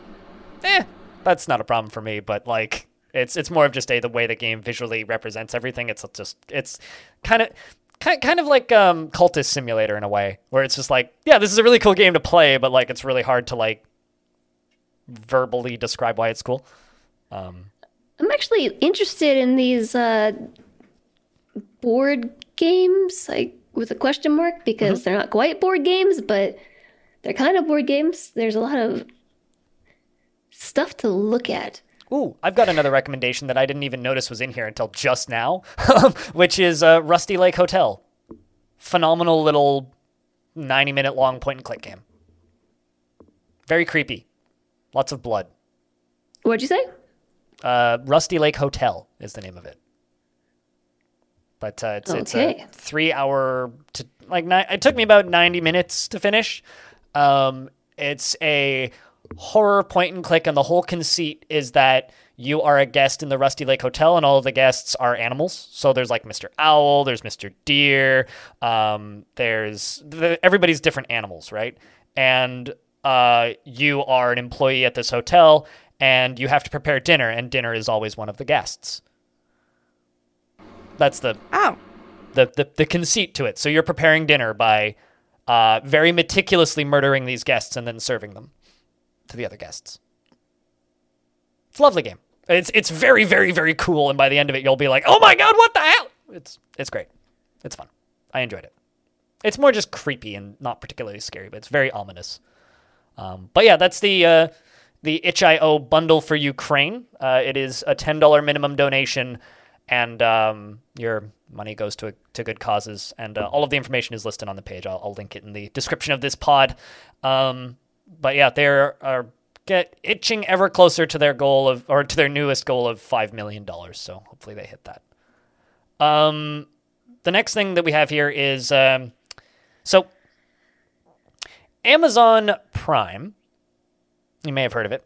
They have various features on this service. Uh, is uh, apparently in the works with a on a uh, God of War TV series, um, alongside of the creators and executive producers of uh, the Expanse TV series, um, and uh, apparently the Wheel of Time executive producer. I never watched that show, but um, uh, they're they're all working together with Sony Pictures to make a uh, a God of War series. Um, what's funny is um, a certain Dwayne the Rock Johnson has been talking about how he's going to be in a very big video game cinematic thing, uh, but he hasn't said what yet. And no actors have been announced for this. I'm just sitting here thinking, like, Dwayne the Rock Johnson is Kratos. I could see that. I could see that, but I don't. I, I I I feel like Dwayne's probably like bigger fish than God of War, but it's hard to say. All I know wouldn't is know. I would probably watch it. I think he's probably bigger fish because, like, I've heard of him and I'm way more familiar with him than I am God of War, actually. God of War, uh, it's just Daddy Issues, the video game. With big knives and axes and face paint. Yeah. Anyway, um, so mo- moving on. Uh, Jess, do you want to talk a little bit about Rim- RimWorld being moved, removed from Australia's marketplace? Yeah, so on the 4th of March, there was a post that came out on the Steam page, Steam News, saying that RimWorld has been removed from the marketplace for purchase. And this includes the DLC and. Sorry, I'm skimming through the post again. This affects only new buyers, though. Uh, Existing owners aren't affected, so ideology, royalties, fine, but there was an edit that actually came out somewhere. I don't know when it came out, but somewhat recently that Steam keys just are not working at all across Australia. So if you buy it from the website, if it's gifted to you, you will not be able to play it. So it's only existing owners who can play in Australia right now, which is kind of crazy. I don't see it as that crazy. Uh, Australia's always been kind of draconian when it comes to what they allow in the video games. Um, Hotline Miami 2 famously got banned in Australia, to which point the developers were just like, no, no, no, steal it. um, but um, they. it- It's it, it's it's always weird when this happens because it's like it's kind of like that shock and awe reminder of like Australia is very careful, I guess, about what they allow to be purchased in video games. But the thing is, because it's government that puts in these these rulings of what games can and cannot be sold based on what goes through their court system, it's only ever the big releases that actually get hit by this. And I think it to me this actually says something just about how big RimWorld is. The fact that it's big enough now that people who people can't purchase it in Australia now. Um, I, I mean, a, a famous example of this was like uh, Left 4 Dead was also banned in Australia. Left 4 Dead 2 specifically when it came out. Um, but then it was put back on sale in Australia because they put out a version of the game which was just Left 4 Dead but without any blood. So I don't know if either of you ever played Left 4 Dead, but if you imagine that game without blood, it is very funny because there's like dismemberment going on and like bits of zombies exploding and flying into pieces, and there's no blood to be seen. it's very strange. Um, but uh, yeah, I don't know. Australia's always been a little bit weird about this sort of thing. Um, good news is it looks like you can still buy the game from um, the their their website directly, um, which is the non-Steam version. Uh, Yeah, I just think it, it cannot be run in Steam. Yeah, because Steam is the big marketplace. So I, I don't know. I think maybe this is a re- maybe this is an excuse for uh, Tynan and team to put the game up on other storefronts, or alternatively, um, just a reminder that hey, you know, DRM free games are good. Like games should be available DRM free. Uh, but um, overall, I- this actually doesn't surprise me all that much. I've had a couple conversations with people in the uh, behind the scenes um, regarding Dwarf Fortress stuff. Um, the reason it doesn't surprise me is RimWorld is. Is it fair to say edgy? Well, so the removal isn't about content, right? It's about its classification, as if it has no classification, refuse classification, I guess, and not so much about the content. But when when you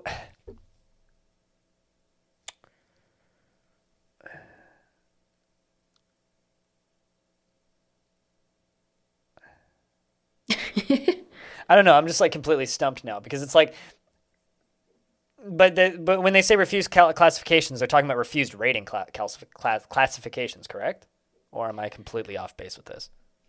I, I think that's what it means. I am looking a little bit closer at it now. According to the classification board's website, the reason why this version of the game has refused classification in Australia, the cited reasons the computer game is classified RC in accordance with the National Classification Code computer games table as a computer game that depicts, expresses, or otherwise deals with matters of sex, drug misuse or addiction, crime, cruelty, violence, or revolting or oh. abhorrent phenomena in such a way that they offended they offend against the standards of morality, decency, and proprietary generally accepted by reasonable adults to the extent they should not be classified. Mm-hmm. So they, they refuse to accept a rating, basically.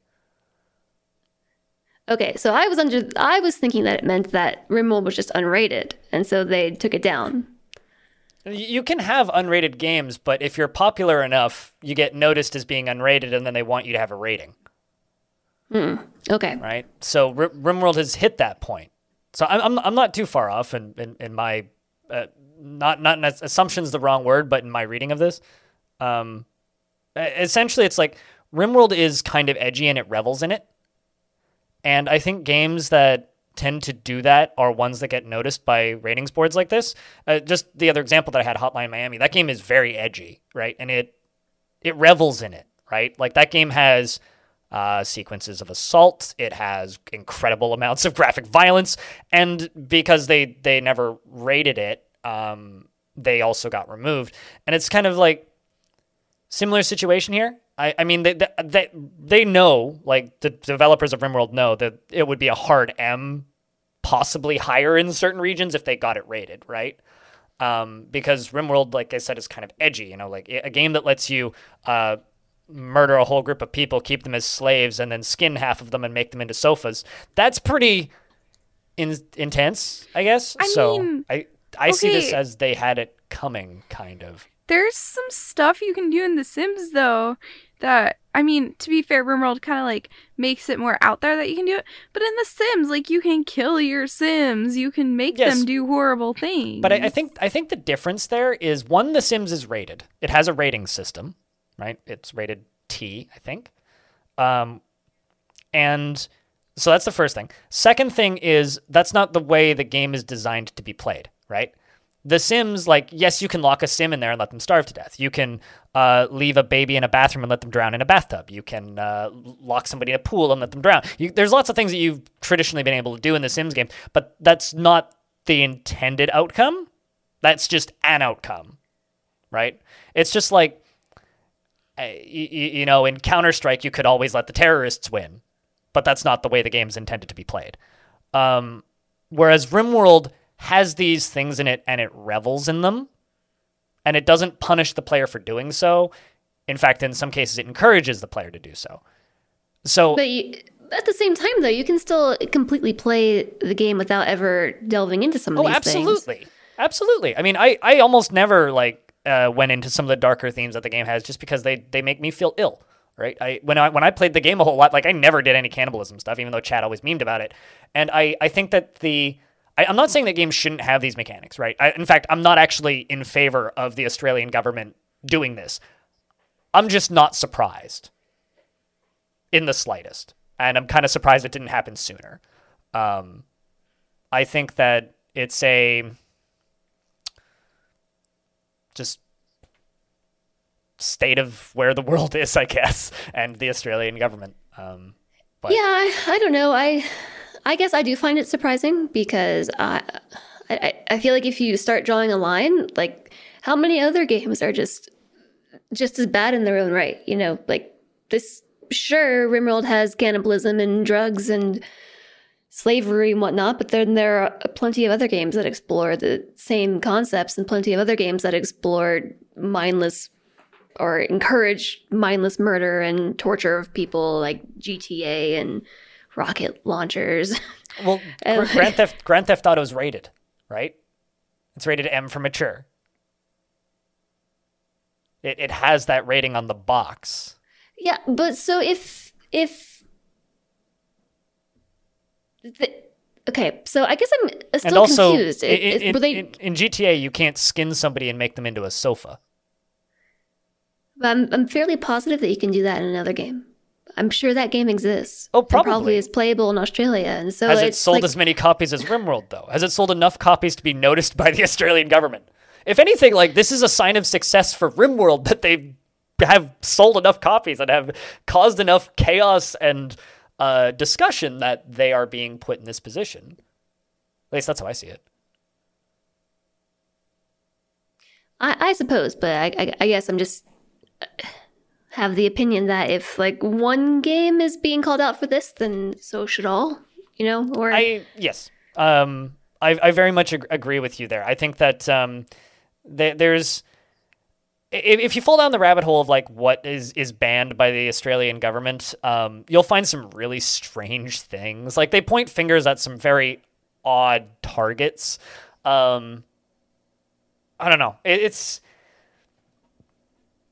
it's weird, but to me, it's weird in a way that makes sense. And I while I agree that just because if, one game gets called out, they all should get called out. I don't think that we live in a world where they the government has their the Australian government has enough time to address every single one. Um, but kind kind of at the same time, it's that's what you get for being so reveled in in the edginess of, of the game. Well, okay. So again, I'm still confused. Like, are they were they trying to get rated, and then got denied, Or I don't. I don't think so. I think they just sold enough copies. Like the way Well, this, so the way this, the- re- go on. there was an the announcement came as or hold on let me read tynan's post so I just the this site that i'm reading says that it's a reveal for an unannounced console version potentially and here in his post he says uh where did this 'Cause where if- did I- if- oh if- yes if- it, it classified a potential console version of rimworld as received sorry refused classification So, they, so it they classified it as refused classification. they tried. So if they're trying to release it on console, like that says, you have to you have to go through cert and you have to go through classification to be released on console. You can refuse classification to be unrated, meaning your product will be unrated, but they still look at it and they can refuse it at that point. And I guess in doing so, put themselves on the radar of the Australian government. That's just a, a weird situation to me. video games are weird, yo. um, but like I, I, I, I don't know. I I've been kind of rolling my eyes at RimWorld for a bit, just because I I can't stand a lot of the memes that come out of it now. I mean, there there is. Like, let's use another game that you've been playing a lot as an example. A lot of really bad things you can do in Crusader Kings, but the Oh, way it's absolutely. presented is very different. It's presented in a historical context, right? It's also presented in a like it's just pictures and text. It's descriptions. It's like a book.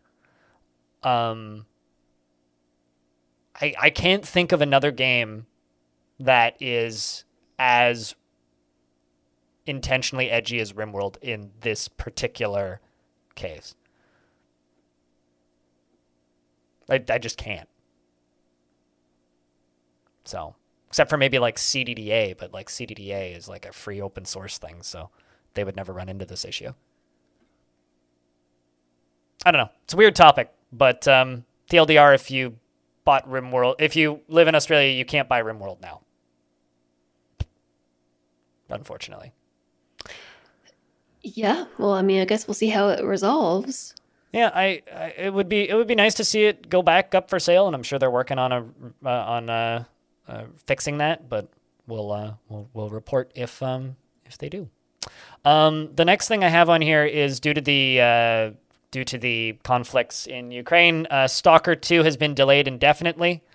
Um, there's a post on their uh, website basically saying that um, you know they're defending their country and a large portion of their, uh, if not the vast majority of their studio is in Ukraine, and um, so it's now just uh, a bunch of links where you can support directly or send them cryptocurrency to help directly. Um, and uh, the game pre pre-orders are still up for Stalker 2. It's not like they're giving refunds or anything, so the game's still coming out allegedly, um, but it is delayed indefinitely, which makes me sad, but also hopeful that when it comes out, it'll be great.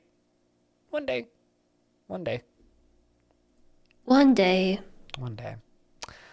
Um, so with all that being said, that's news for this podcast. Uh, we're now moving on to uh, questions. So if you'd like to submit a question, go into the Halcyon Frequency Discord channel, which you can find through the website, and uh, in, in the uh, podcast questions section of the of, the- of the Discord, you can submit a question, ask us about basically anything uh, within reason, and we will do our best to answer. Uh, Jess, do you want to read this first one from Monkey Wagon? Sure.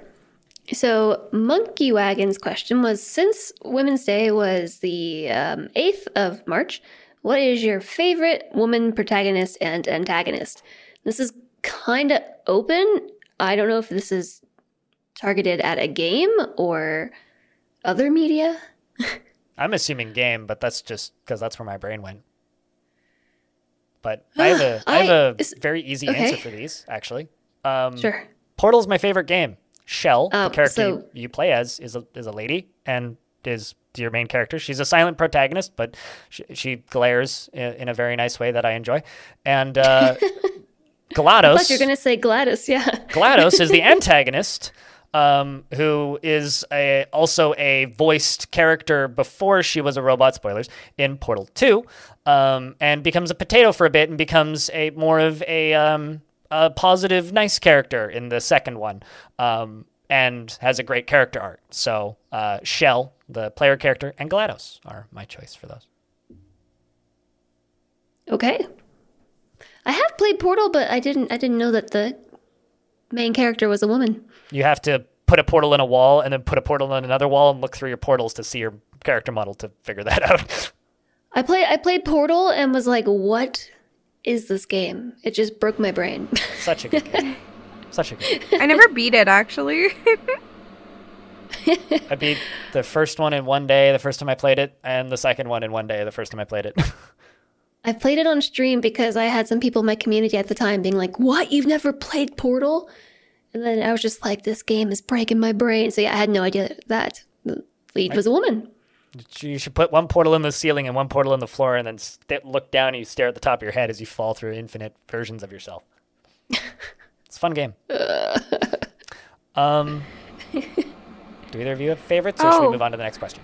I, I I'm I'm not great at favorites, but a character I am thinking of actually is like Lara Croft. I did play uh, Tomb Raider recently, like uh, the newer ones, and it's just like really sick the things she does. I know it's like not realistic at all. Like there's no way she could do some of the stuff she does in the game, but it's just really cool to have like a female character that's doing those like really intense I mean, uh, parkour type stuff. you could say the exact same thing about Uncharted. It's like there's no way in hell that guy is doing like climbing up that and not getting shot. So, you know, Yeah, but it's Lara still like Croft's really cool, and you're just you're like, haha, I feel invincible when you play as her until you die like 50 times. But you know, do you ever play the I- top-down Lara Croft games that are actually no, just called I've only Croft? played, I've only played like the uh tomb the the more recent Tomb Raider ones. Oh, those, those are fun. They're little co-op top-down games. Jess? Hmm. I was I was gonna say like I, I see where you're coming from with Laura Croft and um she's not on my list be, because okay so if you actually think about like what she's doing she's going into like these environments and just like m- obliterating the natural ecosystem Yeah. Yeah, you're not wrong, actually. It belongs in a museum in my country, not yours. What? so yeah, I shall destroy everything Just for I this enjoy one it artifact. more for you know how cool all the like parkour and It- you know because usually male characters are the ones doing that. So the, the the the last Laura game with Laura Croft that I played was uh uh the the the second Tomb Raider game, the original second one when she was still made of triangles. Mm-hmm. And um that game had robotic dinosaurs in it. Um, so in my in my mind, it's much more of like a fantasy, crazy, over the top franchise. I know they got a little bit more grounded with the remakes, but like um, with those original games, like it was very video gamey and silly. So I I imagine Lara Croft is like almost more like a uh, like a Super Mario type character because a lot of the things that you were fighting in those games was like larger than life and you know like yes there was spike pits with piranhas in them but also there was robot dinosaurs so. Yeah that's that's kind of where I am too. I used to watch my mom play a lot of Tomb Raider and get nightmares over it. Yeah that makes sense it gave me nightmares. Uh, so okay, I'm also really awful with what's your favorite questions because as soon as you ask me this, I, I just blank. So I actually went and looked up lists. yes, I googled lists of female characters in video games and in anime and in Disney movies to try and come up with an answer for this. And okay, so what I basically learned from my research is that I have not played a lot of games with strong female characters. Basically, that is that is what I figured out. So I did find in my digging when trying to recognize any character. I guess I don't play a lot of RPGs. Um, Morrigan from Dragon Age Origins. I guess she's just in Dragon Age was a character that I actually really liked back when I played it. It's been so long since I've played Dragon Age, so I can't speak to her too much, but I, I remember liking her a lot.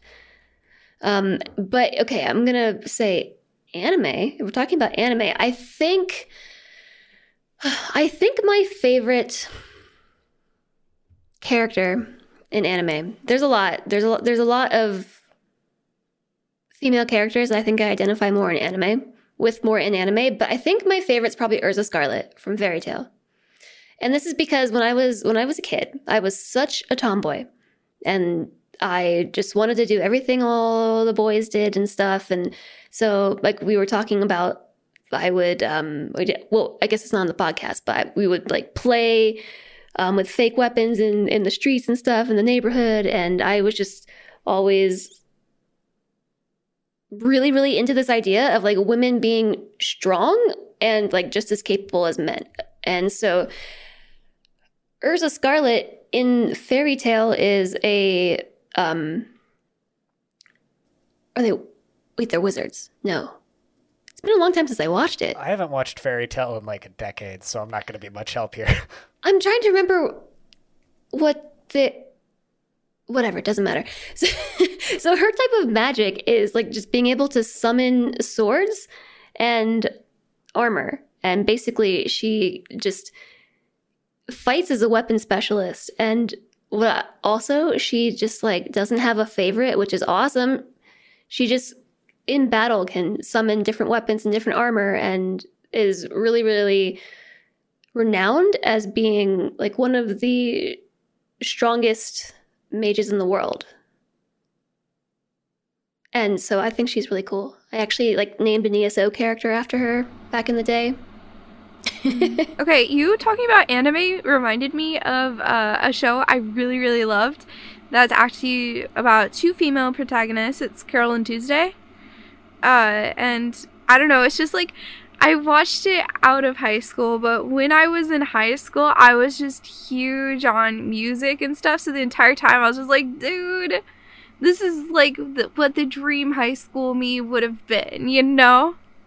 And so it was just like a real looking at them in awe type thing, you know, because I wanted to be someone who made a difference through music. Like in high school, that was my dream. Who is this?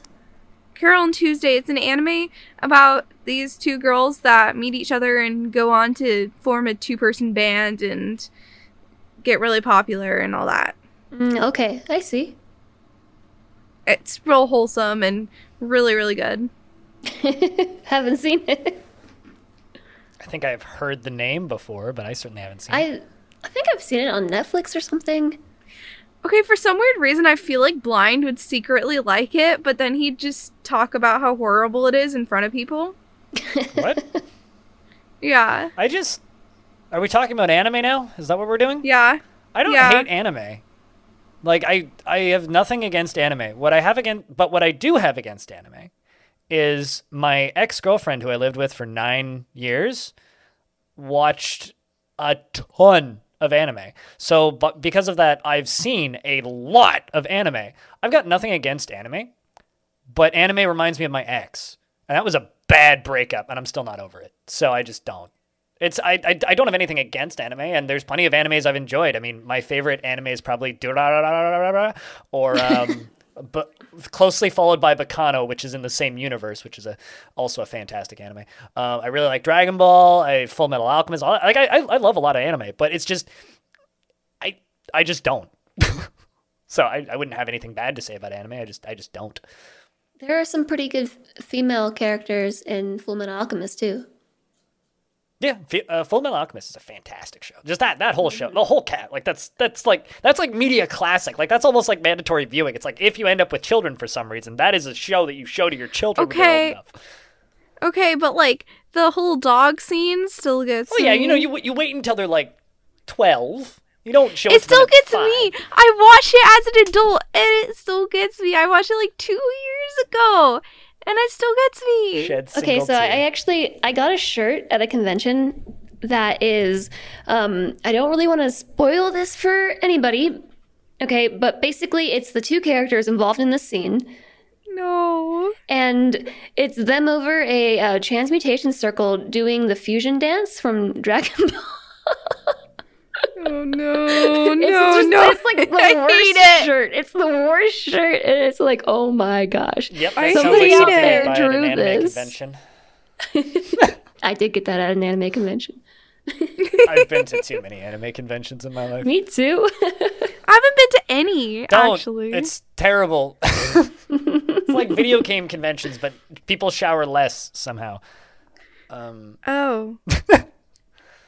But um, Oh, I don't want to. I don't even want to imagine that smell. Ooh. it's gnarly. It's gnarly. Um, nah, I, I don't know. I, I I got nothing in against anime. Anime's fine. It's just not something I go on my way to watch these days. So if I were to watch an anime that I enjoyed, I probably wouldn't just have bad things to say about it. But I mean, I have bad things to say about everything that I like.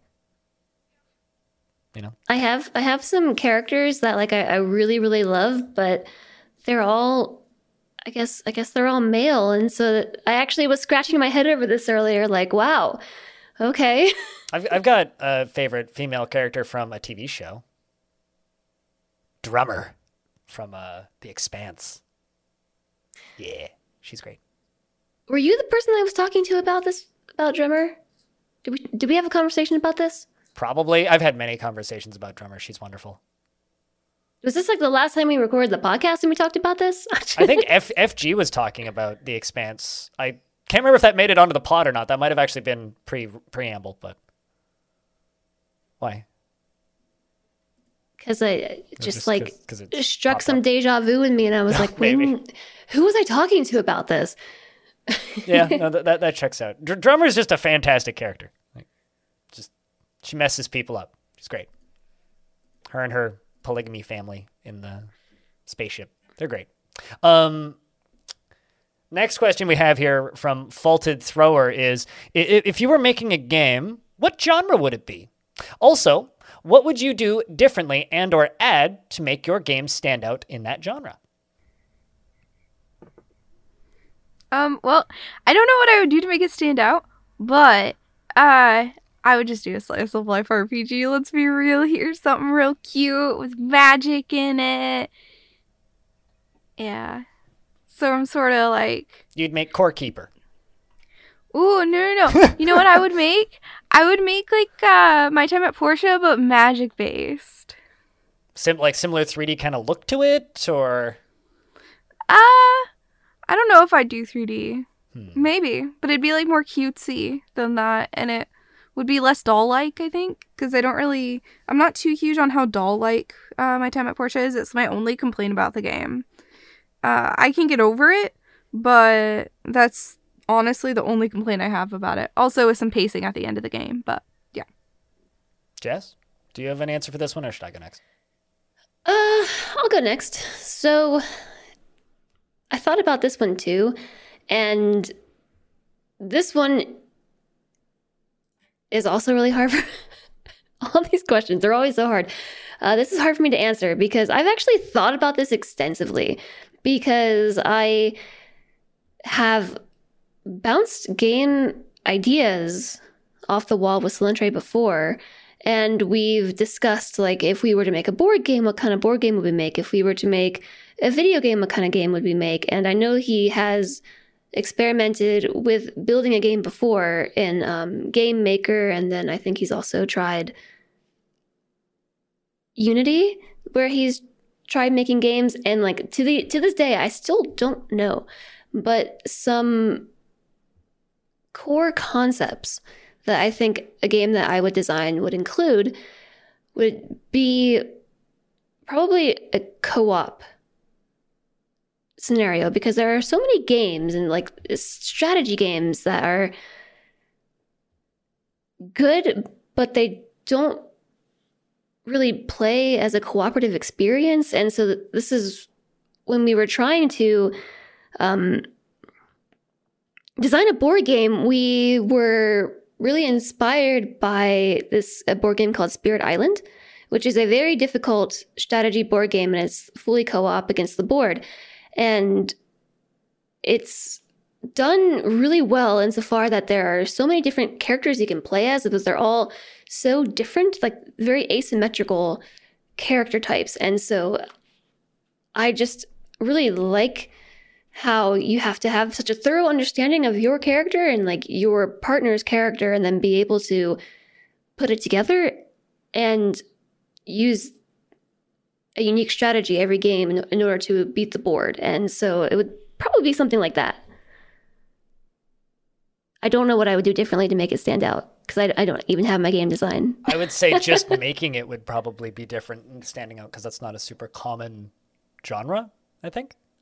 Um, but this this one is tough for me. I think like a lot of people would just like default blind to roguelike, which wouldn't be wrong, but I've had this image in my head of a game. Well, actually, I, there's two types of things that I wanted to make, but I'll, I'll talk about the, the the one that I've talked about publicly before, which is I've dreamed of this randomly generated turn-based roguelike, um, like kind of in the more traditional style, but like with nice sprite work. Like I look at the sprite work of Inmost, and I think something like that, but like a little bit more color, um, like nice nice animations, but like uh, either, either hex based or tile based.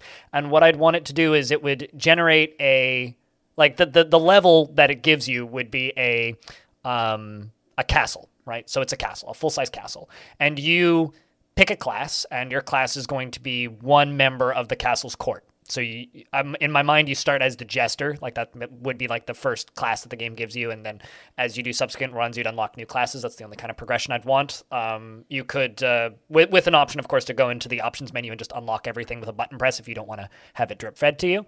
Um, because I, I, I don't mind when when roguelikes have a little bit of like unlocking progression as long as they give you an option to skip it if you want to. Um, and the idea is to assassinate the king.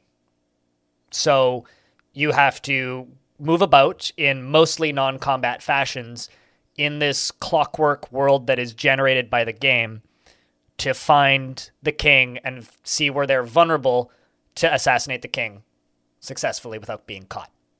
Um, this would require uh, playing the game multiple times to uh, fail and get caught um, learning how the different AIs work within the different generated levels, um, learning different parts of the castle, becoming familiar, even though the layouts would change every time, becoming familiar with the different kind of tile sets that you'll get for different portions of the castle, learn what, learning what's in the castle, talking with characters in the castle.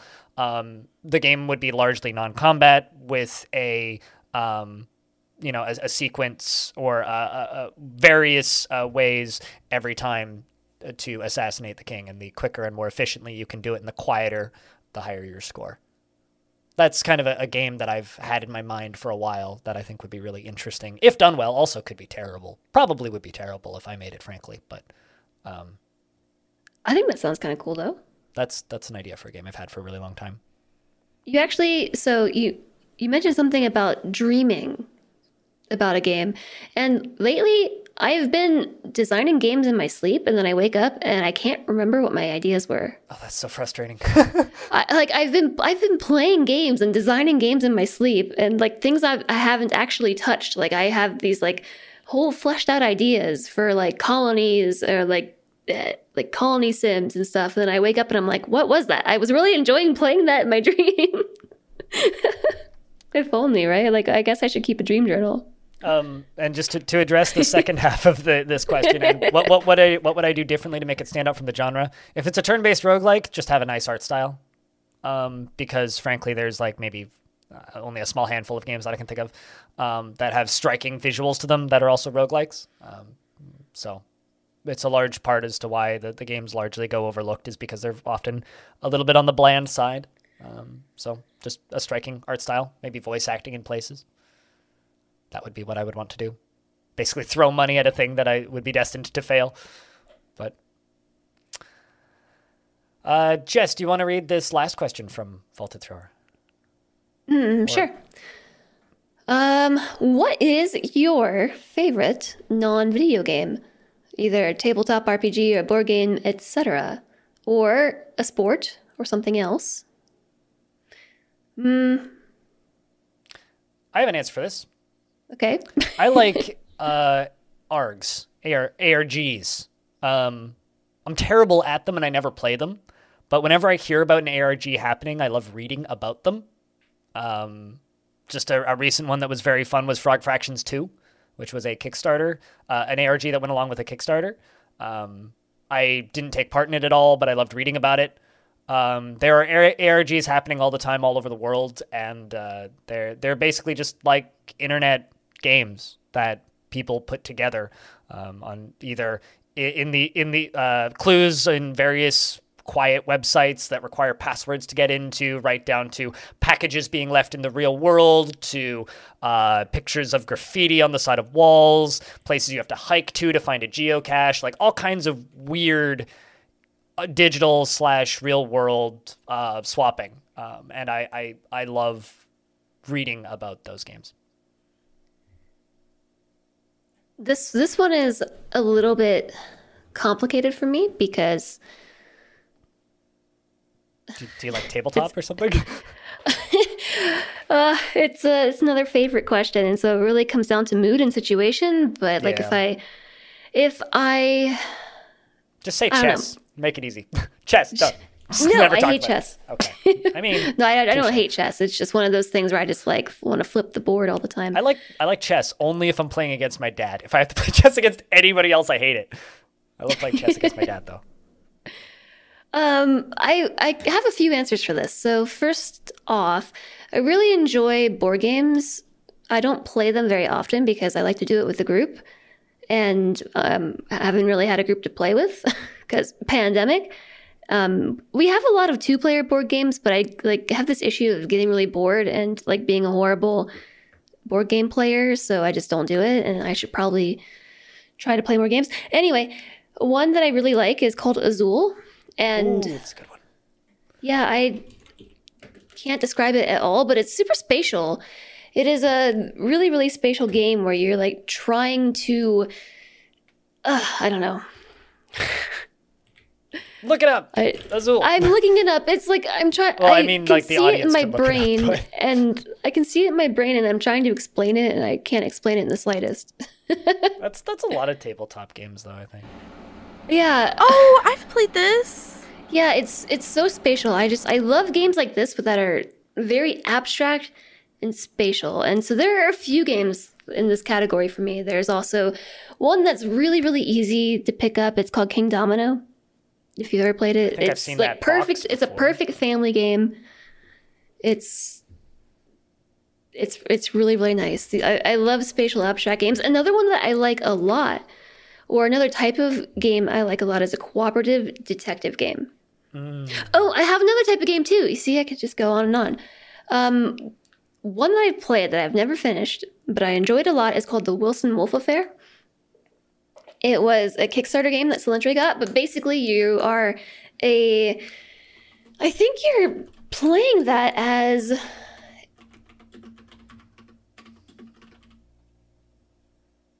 I'm, I'm reading. you're playing it as a I forget who you are as the as the main character, but basically you're coming across all these documents and you're trying to uncover what they mean and it's you're trying to unravel this mystery about a cult. I think you're working as a newspaper editor or something and you're just finding resources and you have to solve this greater mystery. And so they just sent us a box that's just tons of stuff and it's all branded around like this 1930 aesthetic. And none of it goes together in any obvious way and you just have to like sit there and puzzle it all together and we've never finished it.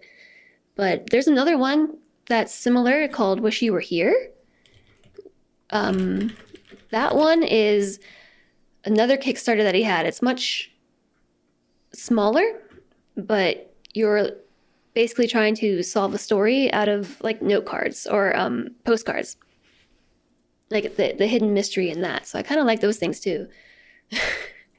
I can just keep going and going. There was another one I wanted to Um, mention, Oh.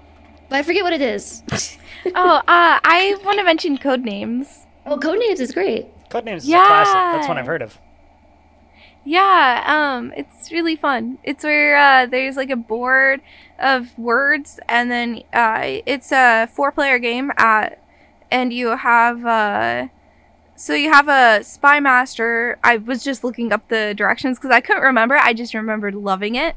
Um, so I looked it up while you guys were talking, and basically, yes, I wasn't paying attention. Shh, it's fine. Um, anyway, you have a spy master who knows what uh what tiles are, like what words are yours and then what words are the other team and they're trying to get you to pick words that are yours but they can only say one word and it can't be any of the words on the board And so they go back and forth, and you try to guess.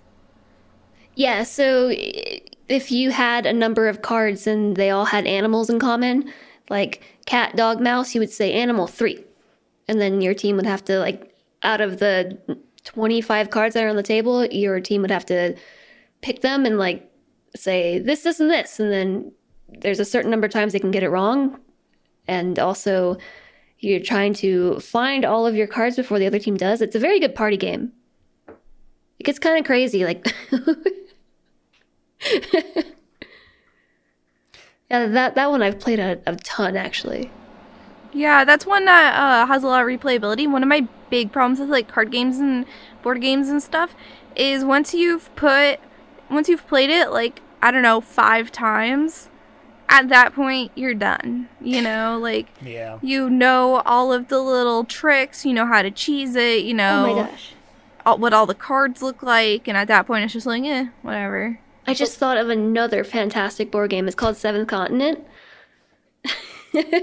Seventh Continent. That one is really hard to get your hands on, quite expensive, but Solentre got it in a Kickstarter. Um, yes, I do have a massive IKEA shelf stuffed with board games. I do. That one is great. It's got that mystery aspect, and it's basically like an open world game, sort of in a board game style. And you have you have different missions that you can play, and so like the cards that are in your um, cards that are in your deck change based on which scenario you're playing and you have to explore the world you come across interactions it's, it feels like it is an rpg and you're playing together and you get items and you have to use your items but they have limited durability and, and then there's like the world is trying to kill you basically you're you're like biologists or archaeologists who have found the seventh continent either like you wake up from a dream and you're in the seventh continent or you get lost on your boat and you can actually die and you have to i don't know it's just a really really really really cool game i will i, I kind of want to play that now Th th th this segment has made me realize just how few board games I've played. It's like I, I've played an, a, a number. I feel I feel like a number of board games, but also like I just don't have friends to play games with, so I just don't. um, I mean, but uh, a lot of cities, something I've never gone to, but I know a lot of cities, their uh, whatever their parks and rec or whatever they happen to have is, ha- often has events and stuff that you can find, and I I've seen board game groups on like every single one I've looked at. Totally. So like even my local where I live right now has a board game group that meets like once a month and just plays board games together. Totally. Yeah, no, those those exist. I looked up a description for this game because I think I did a really bad job. it's a solo or cooperative choose your own adventure exploration board game. Inspired by the Fighting Fantasy book series. Oh, I used to own a bunch of fighting fantasy games. Board or books rather. It's just, it's a really cool game. Yeah, no, I mean, there, there's a lot of really cool innovations and stuff going on in the uh, in, in in the board game space. It's it's been like that for a while, and it's it's always nice to see people uh, enjoying themselves with those. But um, I think that brings us to the end of questions, unless there's one I've missed here. Um, so I guess it's time for us to wind this podcast down into a closing. Yes, please. Otherwise, I'll continue talking. All right. So About before Jess games. talks about board games for the rest, of, uh, maybe leave us a comment saying if you want an episode only about board games, and then Blind just won't be on that episode. Thumbs And up. I'll read the rules and stuff so I can talk about them better. It'll be it'll be great. Um, but uh, thank you for coming to our obligatory anime discussion and board game talk. Um, uh, until next time, you, you can find us at halcyonfrequency.com. If you want to get more episodes of this show, you can get them there at halcyonfrequency.com or on a podcast platform of your choice. Uh, if we're not on a platform that you like to use, let us know which one you like to use, and we will make sure the podcast appears there. At least I will do my best to make sure of that. Um, if uh, you want to really help us out, you can go over to iTunes and jump through a billion hoops and then leave us a review. Uh, that genuinely does help the show and helps us get charted and rated and trend. Uh, there's a lot of competition in the podcast space, not as much as like streaming or anything, but there is a lot of competition. So um, help us maintain our spot as the uh, number 12 podcast in Honduras and uh, move up the leaderboards in like the UK and other places. Like last I checked, we were 270th something in the UK. So um, help us out there. Uh, Suwey, can you tell us where to find your stuff? Yeah, um, I am over on Twitch at twitch.tv slash Suwey. I recently lowered from four days of streaming a week to three so I can manage my school schedule better. Um, but I stream on Monday, Wednesday, and Saturday evenings, US time. Uh, sometimes I go late enough that, you know, if you're in the EU, you can see me in the morning. Um, and yeah, I play a lot of uh, RPG games, specifically like as I was mentioning before, a slice of life type genre, and then I do management sims and a little bit of indie everything too. So yeah, I'm also over on YouTube. It's just Suwey, and on Twitter at Suwey Streams. Jess? Uh, yep, you can find me uh, on Twitch, twitch.tv slash woe underscore Jess. I play a lot of strategy, simulation, and management. Recently, a lot of Crusader Kings. I stream four days a week, Mondays through, um, I almost said Fridays, Mondays through Thursdays. 10 a.m. to 4 p.m. Mountain Time, which is US daytime. You can also find me on Twitter with the underscore. You can find me on YouTube without the underscore. and in other places too, but those are my three main platforms. and I'm blind, and you can find me at twitch.tv slash BLINDIRL. I stream too much, uh, way too long hours, five days a week. Uh, I take Mondays and Fridays off. Fridays to edit this podcast, and uh, Mondays to sleep, hopefully. Um, so that, that, that's where you can find me. And once again, you can find more episodes of this podcast over at uh, halcyonfrequency.com. And if you join the Discord, you can discuss the podcast and uh, ask us questions. So thank you very much for listening to this episode. We will return next week on Sunday, of course, as per usual episodes. So now is when we all say goodbye and harmonize, hopefully. So Goodbye. goodbye.